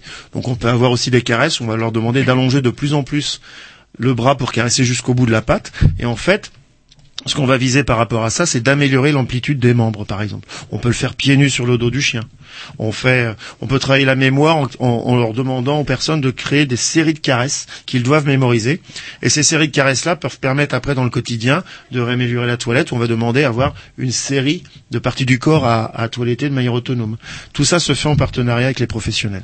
Ça dure combien de temps avec l'animal? Euh, Il reste combien de temps comme ça? Parce que ça me paraît hyper patient, oui. Alors euh, il, il bouge pas, On alterne en fait. Donc on fait des séances qui sont soit collectives, soit individuelles, mais tous les ateliers sont individualisés. Donc si on vient avec trois personnes, chaque personne a les ateliers prévus et on tourne avec chacun. Donc les séances, à chaque fois le chien fait une pause entre deux parce qu'on a un atelier ou un autre. Puis je vous dis souvent il est très posé, il est très calme. On va pas le solliciter de manière physique très importante par rapport à ce qu'on a à travailler. Et une séance pour trois personnes dure en général une, une heure. Une bonne heure. On va aller jusqu'à des séances pour cinq personnes, euh, où là on va travailler jusqu'à une heure et demie. Et de toute façon après on fait une pause obligatoire. On fait une séance le matin et deux séances l'après-midi. Voilà, c'est tout. Et est-ce que, euh, je sais pas, chaque animal peut- soulager une pathologie euh, particulière, est-ce que vous utilisez les chiens dans certains types de cas, euh, les chevaux dans euh, d'autres types de cas, ou est-ce que c'est multicarte ou multiservice? C'est vrai que la porte d'entrée, chaque, chaque animal ne peut pas soulager une pathologie. Nous, on va tenter Ça ne guérit pas, on est d'accord. L'animal ça- ne soigne pas. Non, mais euh, sou- soulage psychologiquement. euh. Euh, et puis créer une stimulation. Mais c'est ce qu'on va créer nous dans le cadre de la relation même avec l'animal qui va permettre à la personne de, de, de se projeter dans le travail. Mal- maintenant, euh, on évoquait les chevaux tout à l'heure. Quand on travaille auprès de certaines personnes, on peut travailler avec le chien. On va travailler aussi auprès de certaines personnes avec le cheval. On se déplace même dans les établissements. On a tout le matériel avec un cavalev qu'on met sur le camion. Ça aussi, c'est un projet qui a été soutenu, qui est assez exceptionnel. On voit ça, une espèce de petite grue qui permet de, de, de lève personne ouais, Ouais. qu'on installe sur le côté du camion. On a un rond de longe, donc la personne euh, qui fait les séances d'équithérapie euh, a une formation en psychologie et est diplômée d'un monitorat d'équitation. Donc c'est des personnes qui ont des formations spécifiques, qui a été reformée à notre méthodologie. Mais effectivement, euh, effectivement, euh, on peut travailler par exemple avec le cheval sur la notion de sur du holding, sur du lâcher prise par rapport au balancement, par rapport à la notion de portance, par rapport à, à- à des notions de basculement, et puis par rapport à des personnes en fauteuil sur une posture différente par rapport aux soignants où ils se retrouvent au-dessus. Donc, mais tout dépend de ce qu'on veut travailler aussi par rapport à, à l'approche de tel ou tel animal. ouais. Mais qui oriente euh, les, les gens, les, les personnes qui, euh, qui vont donc voir, qui vont travailler sur ces ateliers, qui les oriente vers vous? Ce sont les accompagnants. Donc ça peut être, maintenant qu'on fait des séances individuelles au sein de l'Institut, ça peut être les familles, ça peut être les tuteurs. Au sein des établissements, ce sont les équipes, euh, soit d'éducateurs, soit d'aides-soignantes infirmiers, soit, euh, soit de psychologues qui, à un moment, par rapport à... On a des fiches, nous, en fait, où on leur demande de, de nous indiquer les, les- les- la situation de la personne, parfois sa pathologie, ses symptômes, et quels objectifs ils aimeraient bien travailler, parce que du coup, ils ont des difficultés, eux, à améliorer la Mmh. situation de la personne. On a ensuite deux autres fiches qui nous permettent, on a les objectifs d'évaluer à quel niveau on va travailler, sur les compétences de concentration, sur euh, la capacité à communiquer, sur euh, la perception dans l'espace, etc. Et au travers de ça, en fait, eux vont nous donner des fiches en disant, est-ce que vous pourriez, enfin on se en général, est-ce que tu pourrais travailler telle situation dans son quotidien qui est difficile pour nous, ce qu'on a de difficile à travailler, comment on va pouvoir le réaliser au travers de l'animal. Donc du coup, c'est des gens qui ont entendu parler de vous, par exemple des structures, qui disent ah ben tiens, euh, il y a justement euh, Humanima qui pourrait peut-être répondre euh, aux difficultés de, de la personne. Tout à fait. Alors en général, on est sur un, on intègre les établissements, c'est-à-dire qu'on est là sur des projets en général à l'année. On fait des programmes de plusieurs semaines. hein. Pour les personnes âgées, on est en général sur des sur quatre mois d'intervention où tout, on va les voir toutes les semaines, faire des ateliers. Alors on a des fiches de suivi hein, qu'on transmet parce que tout ce qui est fait dans la séance doit sortir de la séance, c'est l'objectif. C'est-à-dire que nous, comme on parle des besoins de la personne, on le retranspose avec les soignants qui sont avec nous. Pour les personnes handicapées, on est plutôt sur trois mois de séance et après on, on renouvelle les programmes pour certains, pour d'autres on rechange le groupe et on peut en alterner euh, tout au long de l'année en fait les séances. Donc les soignants sont habitués à travailler avec nous en permanence. Mais c'est quand même un carton. euh, L'assaut a été créé en 2009, on est en 2015, ça fait que six ans, et déjà on vous confie, enfin on vous fait euh, confiance. euh, euh, le fameux centre que vous allez monter à Saint-Gilles, euh, euh, enfin bon qui ouvre en septembre. qui ouvre en septembre. Ouais, les travaux sont. C'est quand cours, même, euh, je pense, euh, enfin vous qui avez l'air d'être extrêmement motivé, voire même passionné, c'est c'est génial, non, ce qui vous arrive? Bah, c'est, oui, c'est effectivement, c'est super. Donc après, ce qu'il faut, c'est maintenir beaucoup de rigueur, beaucoup de professionnalisme, euh, rester clair par rapport à son travail sans, sans imaginer plus. Mais effectivement, euh, on a même, euh, bon, maintenant, on va partir au Canada dans 15 jours parce qu'on est sollicité par le ministère canadien pour créer la Ça formation y est, française. les voyages déjà, les voyages. les voyages, mais pour ramener une- un travail pour créer euh, une formation complètement professionnelle, on espère en France, en partenariat avec nous. Et effectivement, euh, je pense que c'est euh, bon, on a beaucoup de travail, une équipe aussi très investie au sein du Manima toujours passionné par la recherche, l'évolution de notre travail. On a ce qu'on appelle les logigrammes de compétences où on va analyser telle et telle situation en fonction d'items, de sur l'équilibre, sur la concentration. Tout ça fait qu'à un moment, on peut rendre des comptes sur notre travail.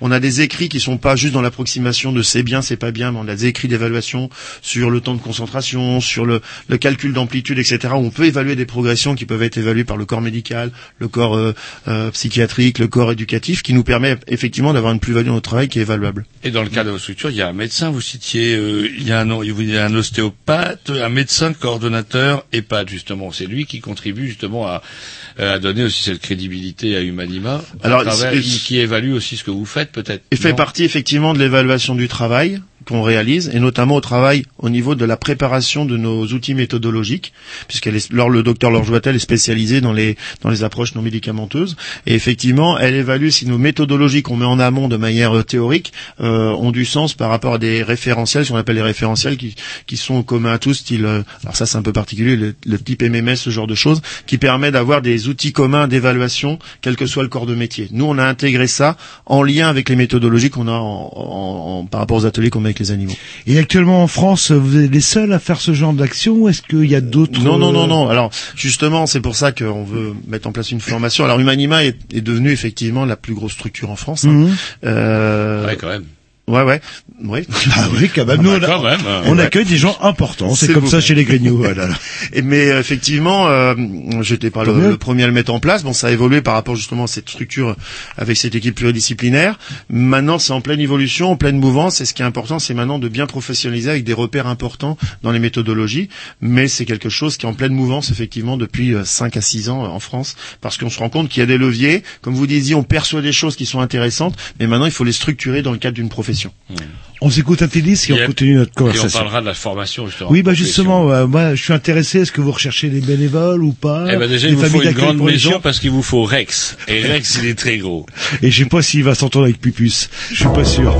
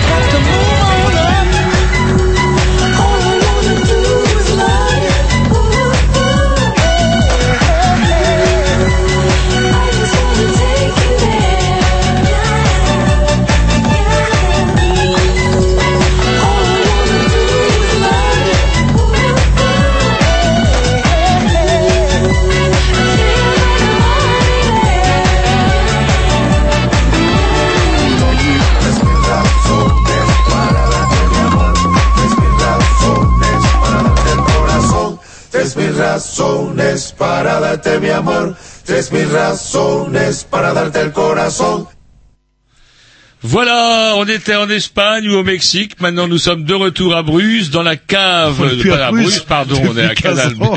Réveillez-moi si j'ai raté un épisode. Mais Monsieur Doubala va vous amener un chien que vous allez caresser euh, Euh, doucement. Canal euh, B, à travailler la 94 MHz, Faut- Radio la Cave. mémoire. On est au 4 bis, maintenant on n'est plus à Bruges, on est au 4 bis, réveille-toi Lionel. Moi j'ai envie de parler, parce que vous avez vu, là on tombe à 21h30, et après les grandes aiguilles se met à accélérer, elle, elle a pas l'air comme ça, mais elle va accélérer, et pouf pouf, j'aurai pas le temps de poser ma question sur la formation, parce que il se trouve que bah, j'ai une petite nièce par exemple qui est éducatrice spécialisée, etc., qui euh, euh, travaille elle dans un autre domaine que, le vôtre, mais en tout cas, euh, c'est quand même, vous offrez là, je dirais, un Des cadre euh, ouais, original, je dirais, pour quelqu'un qui est qui a déjà, euh, parce que on remonte à la base, hein, parce que c'est pas l'animal sociale. avant, mais euh, Mm. l'éducation, enfin l'éducateur spécialisé ou l'éducatrice spécialisée avant tout, je dirais. Puis après, si on était branché pour euh, travailler chez vous, par exemple, comment, euh, quelles sont les capacités que que vous réclamez ou vous demandez aux gens? Il y a un premier critère, effectivement, c'est une qualification à pouvoir euh, approcher les personnes avec euh, la compétence à avoir une analyse de la situation de la personne, donc travailleur social. Euh, ça peut être aussi euh, infirmier, infirmière, ça peut être euh, ce que je disais, psychologue, euh, ergothérapeute. euh, euh, en fait, avoir une formation effectivement de base qui permet d'entrer euh, en relation avec une personne. Et d'être crédible aussi, euh, Alors, on- part, en aussi termes des légitimité, ouais. quoi, là, là. Voilà, tout à fait. Effectivement, après, nous, on va prendre les personnes en compte. Actuellement, on les forme pendant plusieurs mois. Euh, pour euh, qu'ils deviennent intervenants, c'est-à-dire que par rapport à leur porte d'entrée, on va leur faire une formation individualisée à temps plein pour qu'ils soient formés. Alors, et euh, par exemple, l'EduxP va être formé sur euh, tout ce qui est aspect moteur euh, et euh, je sais pas moi l'ergothérapeute sur tout ce qui est accompagnement social, etc. Pour avoir une approche, pour pouvoir faire en, en sorte d'avoir une approche globale des situations. En même temps, nous, on est en équipe pluridisciplinaire, on est en réunion toutes les semaines. Là, j'ai quitté la réunion pour venir vous voir. Très Et gentil. il travaillait, je vous en prie, et il travaillait, il continuait à travailler effectivement sur un des aspects de l'approche spécifique d'une personne. Donc là, on était sur le repérage dans l'espace. Mais tout le monde travaille, que ce soit l'éducateur, le psychomotricien, euh, etc. Tout le monde travaille sur cette méthodologie-là pour avoir une approche complète. complète pardon. Ensuite, alors, on évalue à quel moment la personne peut être autonome. Donc, il y a des allers-retours entre l'approche théorique, la- l'apprentissage méthodologique et après les allers-retours qu'il fait le stagiaire avec son référent pour la mise en situation progressive dans le cadre de séances.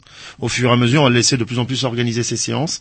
Et en fait, euh, le référent va se mettre en recul et on va observer comment il va pouvoir faire ses séances parce qu'après, il va circuler seul et il doit être autonome sur les ateliers. Ensuite, l'intervenant va faire une séance par semaine qu'on va redisséquer retravailler et euh, réanalyser. Donc euh, une séance d'une heure va durer euh, deux jours par rapport à l'analyse. Et au fur et à mesure qu'il va prendre, en, mettre en place les méthodologies qu'on a qu'on a créées, puis qu'il a un savoir-être aussi à pouvoir communiquer, à travailler auprès des personnes, on va augmenter le nombre de séances. Et euh, l'objectif est d'amener la personne après une année, une année et demie à arriver à, à 15 à 18 heures de séance par semaine, qui est le maximum. Alors là, du coup, deux cas de figure. Vous l'embauchez, par exemple, dans votre structure, ou alors elle, a- elle dispose d'une sorte de formation. Est-ce que vous êtes euh, habilité, du coup, à délivrer comme une, un, je sais pas, un bilan de formation pour une personne qui voudrait soit euh, Une qualification, seule, ouais, une qualification, soit que Voilà, s'installer donc toute seule le- ou travailler ailleurs, je sais pas. Alors, effectivement, actuellement, on ne formait que les personnes qu'on intégrait au sein du Manima.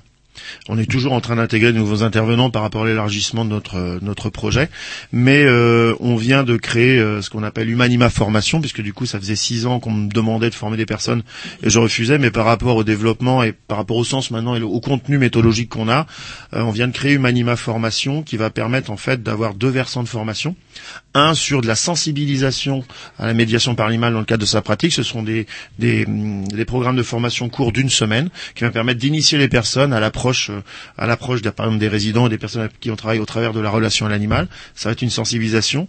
La formation complexe euh, est plus complète et plus complexe, donc du coup il va nous falloir euh, une petite année universitaire pour la créer. Et du coup c'est ce que je vous évoquais avec le partenariat. Ça fait deux ans maintenant qu'on travaille avec le ministère de l'enseignement supérieur canadien, qui a le seul diplôme reconnu par un ministère au monde et qui nous a contacté il y a deux ans pour pouvoir le, par rapport aux travaux qu'on faisait, qu'on mettait sur Internet, pour pouvoir transposer effectivement leur formation euh, en France.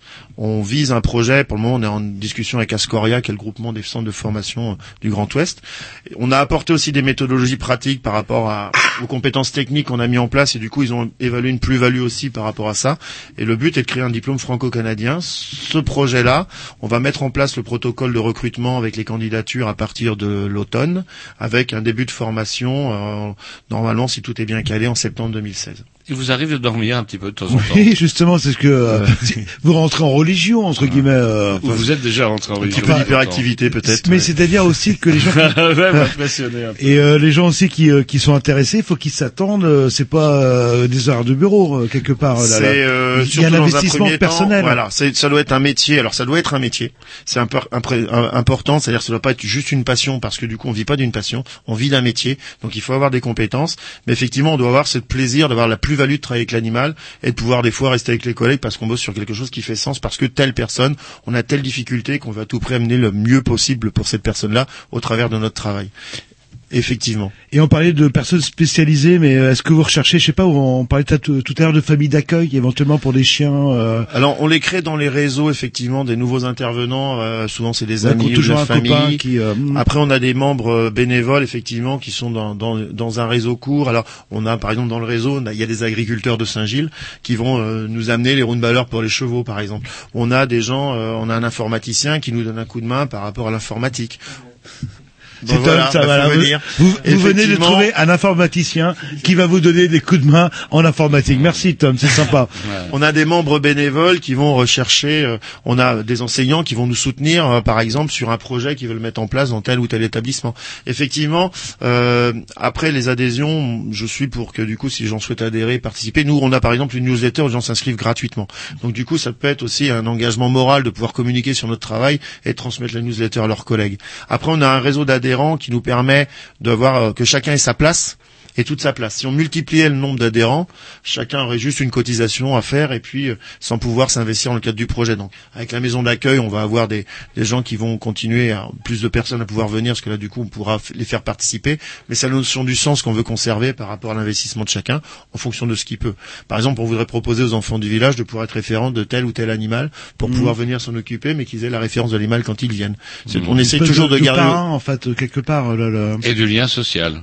Toujours de la relation, ouais, de la relation du partage, ouais. Et est-ce qu'on peut imaginer euh, cette idée euh, qui peut être transp- euh, transposée dans l'éducation nationale, dans les classes euh, ou dans des départements ou des des, euh, des lycées de, réputés difficiles? Est-ce que ça pourrait apporter quelque chose finalement d'avoir Le un chien, chien, euh, le chien policier, oui, je pense. Rex, le fameux Rex. Rex, euh, Rex, il a bossé dans les camps. voilà. Il va vous mettre tout ça en ordre, tous les rappeurs et les fumeurs de joint. J'aimerais t'en vous dire. On a, on a mis en place, euh, il y a un petit reportage qui avait été fait, on a travaillé sur euh, des séances en CLIS. Euh, C'était à Tintegnac, où on a mis des ateliers bon, avec des enfants qui avaient euh, des difficultés de concentration hein, par rapport à leur profil. Et on a travaillé en lien avec l'institutrice, qui s'appelle Nathalie, sur des ateliers successifs où on a travaillé sur la stabilité de l'attention, pardon, et le vivre ensemble. C'est-à-dire qu'en fait, vous les avez vus, je pense, sur la vidéo, vous pouvez le retrouver, sur le reportage de Mhm. France 3, où du coup ils sont en cercle et du coup on va leur demander de prendre sur eux et d'être attentionnés de manière passive quand l'autre fait l'atelier et d'attendre son tour par exemple. Et chacun avec ce, avait un tel désir de pouvoir participer avec l'enf- pardon, que chaque enfant a pu euh, partager. Et on est dans cette notion de triangulation du travail, c'est-à-dire qu'au lieu d'avoir une relation face à face, donc ce qu'on appelle une relation duel, qui implique toujours un défi, c'est-à-dire il y a toujours une dominance, un dominé, là on va trianguler, c'est-à-dire on va partager au travers de la relation à l'animal et trouver un sujet commun affectif et valorisant et donc du coup chacun est dans l'attention portée et les discussions se portent plus sur l'un ou l'autre mais l'animal et on a pu travailler par exemple au niveau de la CLIS sur la euh, l'amélioration de, de, de, de l'ambiance scolaire et puis effectivement c'était un événement de pouvoir nous attendre toutes les semaines Et je crois que c'est aux États-Unis, ça n'existe pas ça dans les cases primaires, etc. où on, où on a un, un animal, ou un lapin, etc. et que chaque élève doit Non, mais garder même tous chez les nous, week-ends. euh, moi, quand même, on était petit, euh, comme le gamin, il y avait une espèce de bestiole, un lapin nain qui passait de Ouais. gamin en gamin. cinéma. Ça, ah, même en France, ça euh, glisse. sûr. Je, je fais référence à Malcolm euh, passage. Ah. là, là. Je, je suis pas persuadé que ce soit encore autorisé parce que maintenant ils ont Ah. Moi, je vous dis, je suis pas tout jeune non plus, les enfants non plus. Et non, mais il y a encore euh, 7 à 8 ans, je crois que c'était encore autorisé. Je suis pas sûr que ce soit encore autorisé par rapport à la protection de l'animal. Ah, et le fait que du coup, il y a un transfert d'animal systématiquement de personne en Mmh. personne Ah, et c'est complexe pour, se- pour, pour se rassurer pour l'animal. Mais effectivement, il y avait à une époque euh, un animal dans la classe qui permettait à un moment de, de se focaliser. On allait nourrir. Ou alors le lapin, nourrir, ouais, ou le, le poisson rouge avec une eau qui devenait verte. Voilà, on tournait un peu pour faire de l'oxygène. et, et du coup, on n'est plus sur le même versant de travail, effectivement. Allez, on s'écoute un petit disque et on continue notre conversation.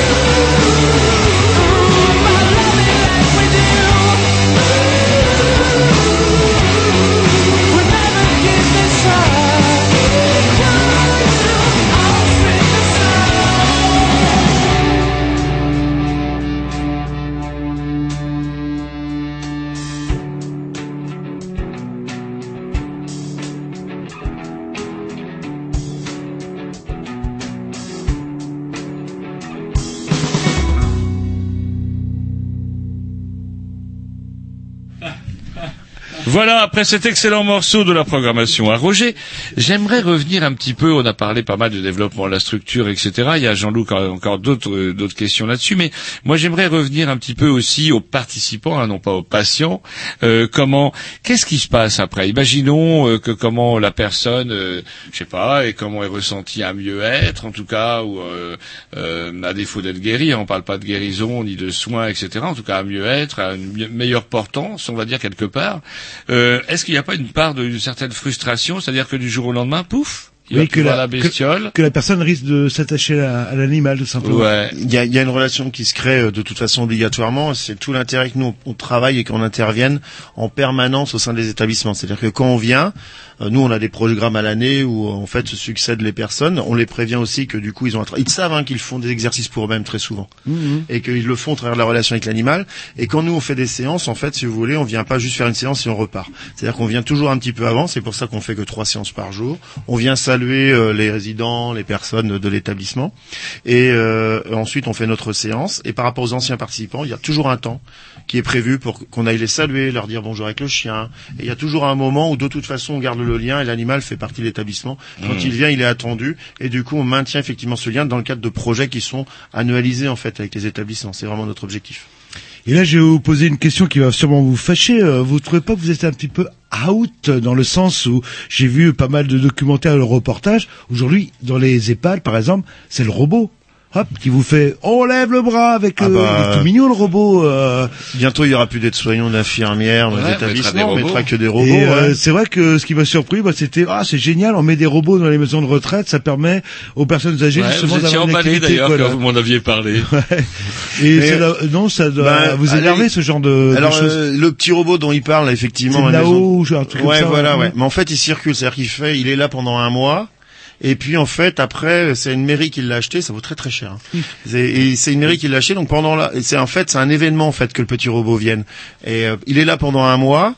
Et en fait, il va disparaître pour aller euh, dans une autre maison de retraite. Ah, ah. Et à nouveau, parce que du coup, effectivement, à un moment, c'est un événement, quelque chose d'exceptionnel, ça va attirer, ça va avoir quelque chose d'assez, d'assez stimulant. Mais effectivement, nous, on travaille sur la longueur par rapport à la relation affective qui se crée. Un intervenant, il vient dans un établissement avec l'animal, c'est toujours le même intervenant, toujours le même animal. Donc du coup, il y a cette relation affective qui va se créer.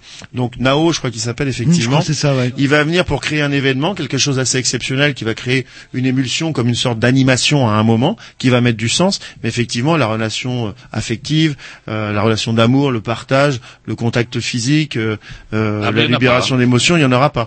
Donc effectivement, ça peut être utilisé dans le cadre d'une animation pour moi, où ça peut avoir du sens sur la stimulation motrice de faire comme le robot, parce que on, on crée tout un événement autour, effectivement, mais dans le cadre de la dans la durée, imaginez que à chaque fois qu'il y a la gym, on met plus que Nao et que les personnes sont en face.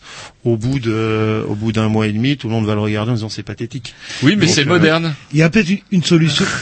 Mais quand, quand on est, euh, on parlait, euh, on parlait du guacamole de Monsieur tout à l'heure qui était bio. Et, Non, non, et, il est euh, plus bio, il s'en fout maintenant. tout ce qui est du coup de plus en, de plus en plus naturel, plus spontané, et aussi euh, très moderne en fait. La modernité, on est aussi sur un retour aussi à certaines valeurs, à certaines simplicités, certaines spontanéités, pour chercher euh, l'essentiel. Euh, et l'essentiel peut-être, c'est juste dans le cadre de la relation et de la place qu'on a auprès des autres. Donc avoir une place auprès d'un robot, c'est un peu plus compliqué. Et- surtout quand on a un handicap. Et une question euh, idiote, euh, pourquoi euh, les, les résidents des maisons de retraite ou des EHPAD n'ont pas le droit d'avoir des animaux euh, Pourquoi il n'y a pas un, un chien, ça un chat ou- Si, si, si, ça peut être autorisé. Ouais. Ça peut être autorisé. Alors la difficulté, c'est quand vous accueillez euh, 40 résidents, par exemple, Mhm. dans un établissement, si chacun a un animal, vous avez 40 animaux à gérer.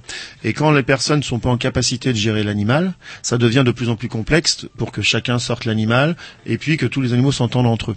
Effectivement, c'est quand même un ratio affectif. Là, j'étais dans, je présentais dans un établissement à Pimpon, dans une petite EHPAD, jolie EHPAD, où il disait qu'il y avait une des dames qui avait son perroquet. Et du coup, le perroquet, bah, c'est celui qui crée un peu l'animation de temps en Mhm. temps. Et du coup, ça a tout son sens. Effectivement, ça pourrait avoir beaucoup d'importance. Alors, au niveau des normes d'hygiène, il peut y avoir une difficulté parce qu'il faut sortir l'animal tout le temps, il faut, il faut partager. Ou ça, alors après, ou euh, avoir euh, un chien ou un chat euh, collectif. euh, alors c'est ce qui se passe régulièrement, ce que l'on évoquait tout à l'heure avec le chat qui est en collectif. Il peut y avoir effectivement des poissons À condition rouges. que le chat ne joue pas trop les passeurs. Bah de toute façon, il joue Et pas il- les passeurs. Il est, il est le intervient- passeur. Il, il est le passeur, donc il intervient quand la, c'est pas lui qui déclenche la situation, mais il va Ah. peut-être la mettre en avant. Vous pensez que ça c'est troublant C'est marrant, j'ai noté ça, j'ai encadré, on n'aura jamais le temps d'y revenir, mais il nous reste deux minutes. C'est le, ah, on sait, vous savez, il y a des chiens, c'est de la race des Malinois, qui sont plutôt des Rex normalement, mais en fait, ils se sont rendus compte que par rapport à des personnes qui ont de la, un cancer de la prostate, euh, par rapport à tous les examens médicaux, un Malinois qui a un odorat super développé et qui a été éduqué pour, pour peut peut déceler effectivement euh, la pathologie avant même les examens médicaux. Il n'y a pas que les chiens policiers, aussi Oui, mais chiens médicaux. Il y a beaucoup de chiens qui ont quand même pour la comme fâcheuse habitude de venir vous renifler les miches quand même. Oui, bah oui. Mais euh, c'est vrai que Ils sont tous euh, j'avais comment entendu doués pour par- la prostate. J'avais entendu parler de ça justement où certains chiens on pouvait les euh, les éduquer justement à détecter des formes de cancer ou de maladies. Euh... Ouais, ils sont en train de faire des recherches à ce niveau-là. qui évite Et de faire coup, des radios. Et en fait, on est dans la dans la relation complètement naturelle. Ouais. Et là vous avez euh, alors il nous reste plus beaucoup de temps. C'est vrai comme vous dites ça, ça passe vite là, dans la, Ah bah, ça, manière. je vous l'avais dit, je vous dit. là, vous avez un statut associatif apparemment. euh, votre asso est en pleine expansion. Ça risque vraiment de se développer. Est-ce Ouais. que vous comptez changer de statut ou est-ce que vous voulez rester un statut associatif C'est euh, un, c'est un principe de valeur éthique, effectivement, c'est notre métier, on est des professionnels. Humanima est maintenant reconnu d'intérêt général par rapport aux missions qui nous sont allouées et par rapport aux résultats. Effectivement, euh, le but est de rester euh, une structure professionnelle, sérieuse, avec des professionnels vraiment formés et qualifiés, mais en gardant un statut associatif, effectivement. Ce qui permet donc du coup vous avez un conseil d'administration, j'imagine, et puis Oui. une assemblée générale. Oui. Et qui est membre du Manima, donc des, des bénévoles, etc., des gens qui ont envie de voir la structure se développer? Alors les membres du Manima sont, euh, sont les établissements de fête. Vous hein, êtes qui sont combien en fait en termes de, de bénévoles euh, en, en termes de bénévoles, il y a, euh, doit y avoir, euh, doit y avoir 45 bénévoles. Ouais, quand même. Mais ce qui reste, moi je souhaite pas développer plus le nombre de bénévoles, parce que je vous dis chacun doit avoir sa place et en augmentant. Après, Voilà. il peut y avoir un investissement moral de pouvoir participer, mais, mais voilà, et on a un bureau, on a, on a des Et autrement, vous dites, ah ouais, après c'est plus sérieux, il y a toutes les, les associations de droit qui vous, qui vous aident, etc., qui font partie de l'association, du coup. Ça permet aussi de développer des projets en maintenant des interventions à moindre coût. C'est-à-dire que comme on est une association, c'est pas pour un des bénéfices personnels, c'est dans le cas d'une vocation. Moi, quand j'arrêterai, euh, même si j'ai tout créé, quand j'arrêterai, euh, j'arrêterai comme tout à chacun. Il y aura un nouveau directeur qui prendra la suite. Donc effectivement, euh, effectivement, du coup, euh, du coup, ça nous permet aussi de pouvoir construire des projets à des dimensions assez importantes. Même quand on part sur l'équithérapie itinérante où on va dans les établissements, ça crée un événement en même temps que notre travail thérapeutique. Euh, c'est parce que des fondations ont soutenu le projet et ont pu financer parce qu'on est une, une association. Mm. Ou même des donateurs par rapport à la reconnaissance d'intérêt général, ça fait sens. Même dans la maison d'accueil, les entreprises font qui, qui rénovent l'établissement mettent vraiment du sens puisque du coup ils ont une partie de leur, leur participation qui est de travail qui est, qui est rémunérée, le reste sous forme de dons où du coup ils peuvent défiscaliser. Ça met aussi du sens à pouvoir créer des projets et un partage commun. Et donc on- euh, quand vous êtes une association, on peut faire des dons. Oui, mais je préfère avoir oui, on Des- peut faire des Non, dons, mais, mais des euh, dons aussi, dans le cadre du aider partage. notamment- Oui, oui, tout à fait. On oui. peut aussi aider financièrement le. Parce que euh, ouais les croquettes pour chiens ça ça mange pas mal non les les euh, comment on appelle ça Les golden Les retriever. golden- Mais je suis plutôt chat moi là, là. Euh, oui, oui, ça fait partie, euh, ça fait partie euh, d'un des gros postes effectivement alimentaires, vétérinaires aussi, puisqu'ils sont, ils sont trois fois Ouais, par an. On a des certificats médicaux, ils sont très suivis, donc effectivement, ça fait partie de l'ensemble. On s'écoute Bah, un petit disque. disque, ouais, puis il sera plus que temps de vous dire au revoir. Ouais, le temps de vous les une, go- une- gorgée d'eau là parce que je sens Ouais. que vous avez On euh, a fini par avoir votre voix. quand même. Ah, Ouais, elle a là, là, lâché, ouais, elle était un peu Ah, entamée ah, déjà en début de semaine, là, elle est en train de lâcher. ouais. Bah, vous avez eu le temps de merde. C'est ça. Allez, un petit disque et après on conclut.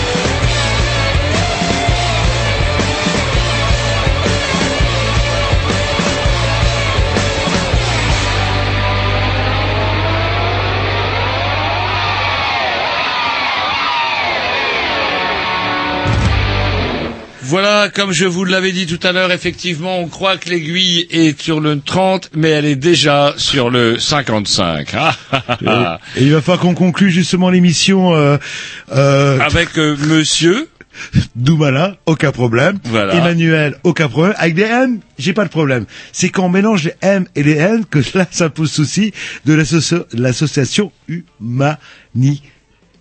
Zéro Ouais, bien, faute. bravo. J'ai répété depuis une semaine. euh, Alors justement, euh, comment on retrouvera sur le blog, euh, comment euh, toutes les informations nécessaires avec les liens, euh, de jolies photos que Tom nous aura euh, sélectionnées avec de jolies légendes. Et est-ce que vous avez, un, un, je sais pas, un dernier message, je sais pas, une Ou une- dernière chose à, à nous ou une dire actualité euh, qui va arriver, euh, je sais pas, dans les semaines ou dans les mois à venir. Donc il y a l'histoire de Saint-Gilles, mais entre Il y aura une inauguration, j'imagine, à Il y Saint-Gilles. aura une septembre. inauguration effectivement en septembre. On fera des portes ouvertes aussi pour pouvoir accueillir des publics sur des portes ouvertes pour un peu exposer euh, notre travail qui vient de peu observer parce que c'est quand même un projet assez novateur aussi sur des dimensions assez importantes. Pour les pour l'inauguration, faudra pas hésiter à venir Mmh. chez la Midinale. On a la Midinale sur euh, Canal B à format plus court, certes, mais tout aussi efficace, qui vous permettra peut-être de parler de l'inauguration en tout cas. Bah, je vous tiendrai au courant à ce moment-là, Ah bah effectivement. Voilà. Et puis, bah, l'actualité, c'est le départ, effectivement, dans 15 jours, pour mettre en place le projet de formation franco Le voyage et Au le Canada diplôme. Au Canada, au Québec. Le voyage. Voilà. En classe éco, en... Ah bah, ouais, au classe éco, ouais. Et ce monsieur utilise beaucoup de fois le mot travail, travail. Vous savez, j'ai- j'ai j'ai comment- j'ai renoncé au début, je faisais des petits bâtons, puis j'ai renoncé parce qu'il y en avait trop. Euh, ça Je le répète. Ah non, vous ne répétez pas, mais ça a d'être quand même. Enfin, ouais, il y a du boulot chez vous quand même. Ça ne rigole pas. Euh, on est très investi effectivement sur euh, sur notre métier et effectivement euh, en amont euh, de, de, de, de séances qui sont vraiment tout ce qui est le plus ludique, le plus plaisant, le plus joyeux. Il y a tout un travail qui euh, ah, pardon. il y a toute, euh, toute une méthodologie qu'il faut qu'il faut pouvoir intégrer pour se détacher de cette méthodologie-là, voir cette spontanéité après derrière de l'échange. Mais il y a toute une observation qui est importante pour améliorer le le vraiment le plus possible aux personnes avec qui on, on fait les séances. Et vous n'êtes pas euh, venu pour rien parce que vous venez de trouver un informaticien sur Saint-Gilles, Voilà. bénévole, genre Bénévole, gratuit, oui, bien, merci beaucoup. et qui Et qui a un gros chien. et qui a Il a aussi un Voilà, gros chien. justement. Eh ben écoutez, Monsieur Doumalin, on vous remercie euh, d'être venu. Et Merci puis, pour euh, votre accueil. Et puis à très bientôt, Oui, j'espère. Et bah, n'oubliez pas, ouais, pour le ouais, l'inauguration au mois de septembre de, Ouais, de Je Saint-Gilles. vous l'annoncer. Ouais, recontactez-nous et puis. on euh, passera vous voir. Euh, on a des micro-tracks, comme on dit maintenant. On peut se Ouais. déplacer aussi, et bah, enregistrer super. sur place Ah oui. l'émission. Donc c'est noté. Tom, vous notez, euh, bah voilà, l'informaticien ou le nouvel informaticien bah, De toute façon, vous connaîtrez les locaux, Tom, vous nous guiderez. de l'association Humanima. Oui, j'ai vaincu ma dyslexie. Ouais. Et sans chien. Et sans chien. Salut, à la semaine prochaine. À très Merci, bientôt. au revoir.